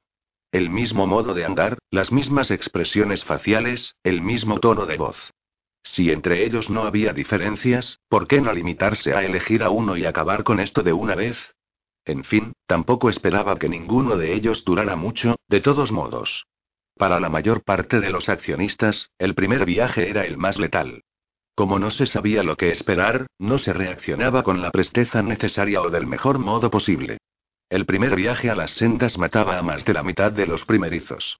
Lo que significaba que a Preciosa de Dal, que para Baido era una superviviente, bien podrían quitarle el placer de elegir cuando Hula y Tronco terminaran cayendo por el camino.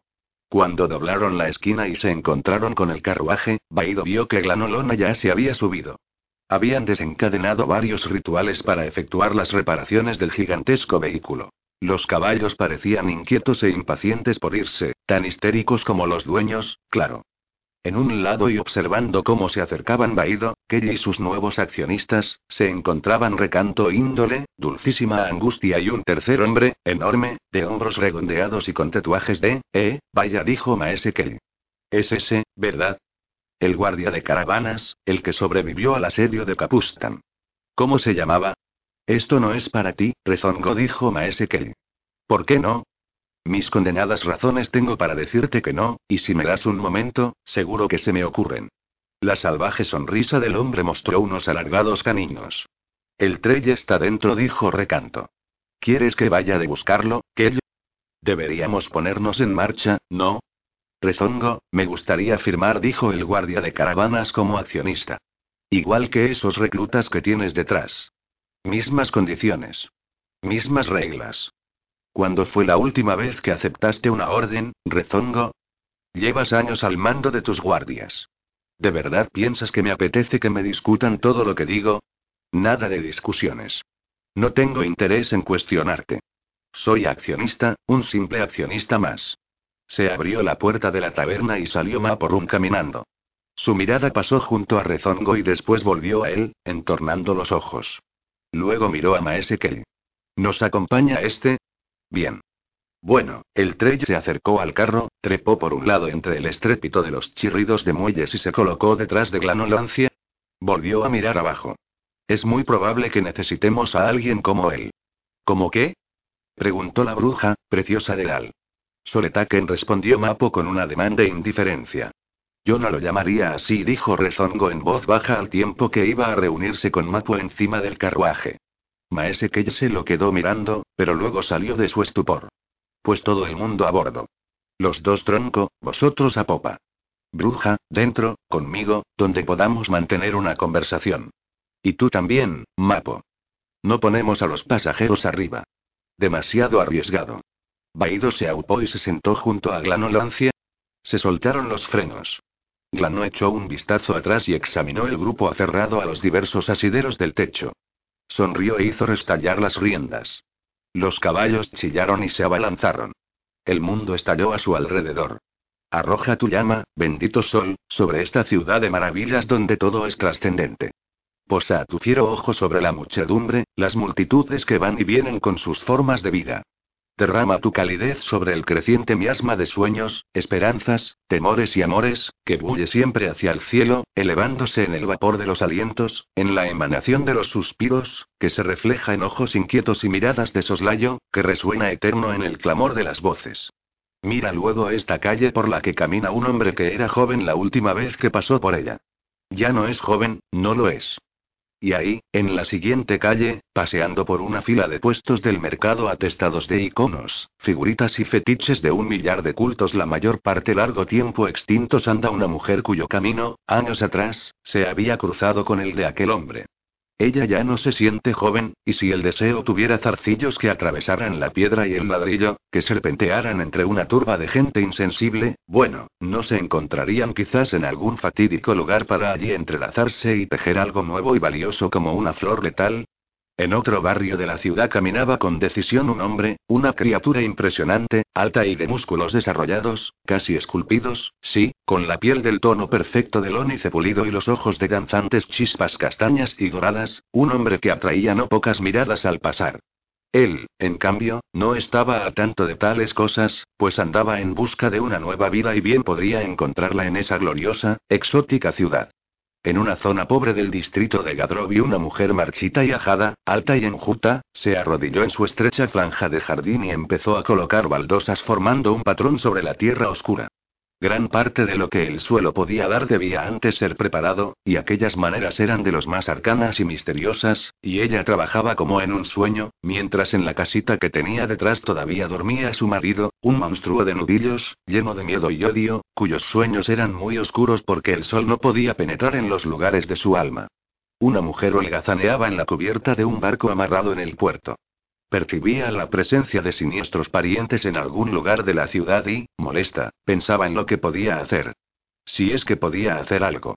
Algo se acercaba, sin embargo, ¿y acaso no era la curiosidad su maldición? Un comerciante de hierro conversaba con su último inversor, que no era otro que un noble consejero y, según se decía, el mejor duelista de todo Darujistán, y en esa conversación se decidió que el joven y muy ambicioso Gorlas Vidicas se haría cargo de las minas de hierro que había a seis leguas al oeste de la ciudad. Una carreta desvencijada se mecía por el camino que había dejado atrás Maiten, rodeando aún el lago, y dentro, entre roñosas mantas, estaba la pequeña y apalizada forma de un niño, todavía inconsciente, pero del que se estimaba, con acierto, que sobreviviría. Pobrecillo. Esta pista, veréis, no llevaba más que a un lugar, un destino. Al viejo pastor le había ido bien y ya había enterrado su alijo de monedas bajo el escalón detrás de la choza donde vivía con su mujer enferma, consumida por siete embarazos fallidos. ¿Acaso era de extrañar entonces que hubiera un rencor amargo en los ojos que clavaba esa mujer en el mundo?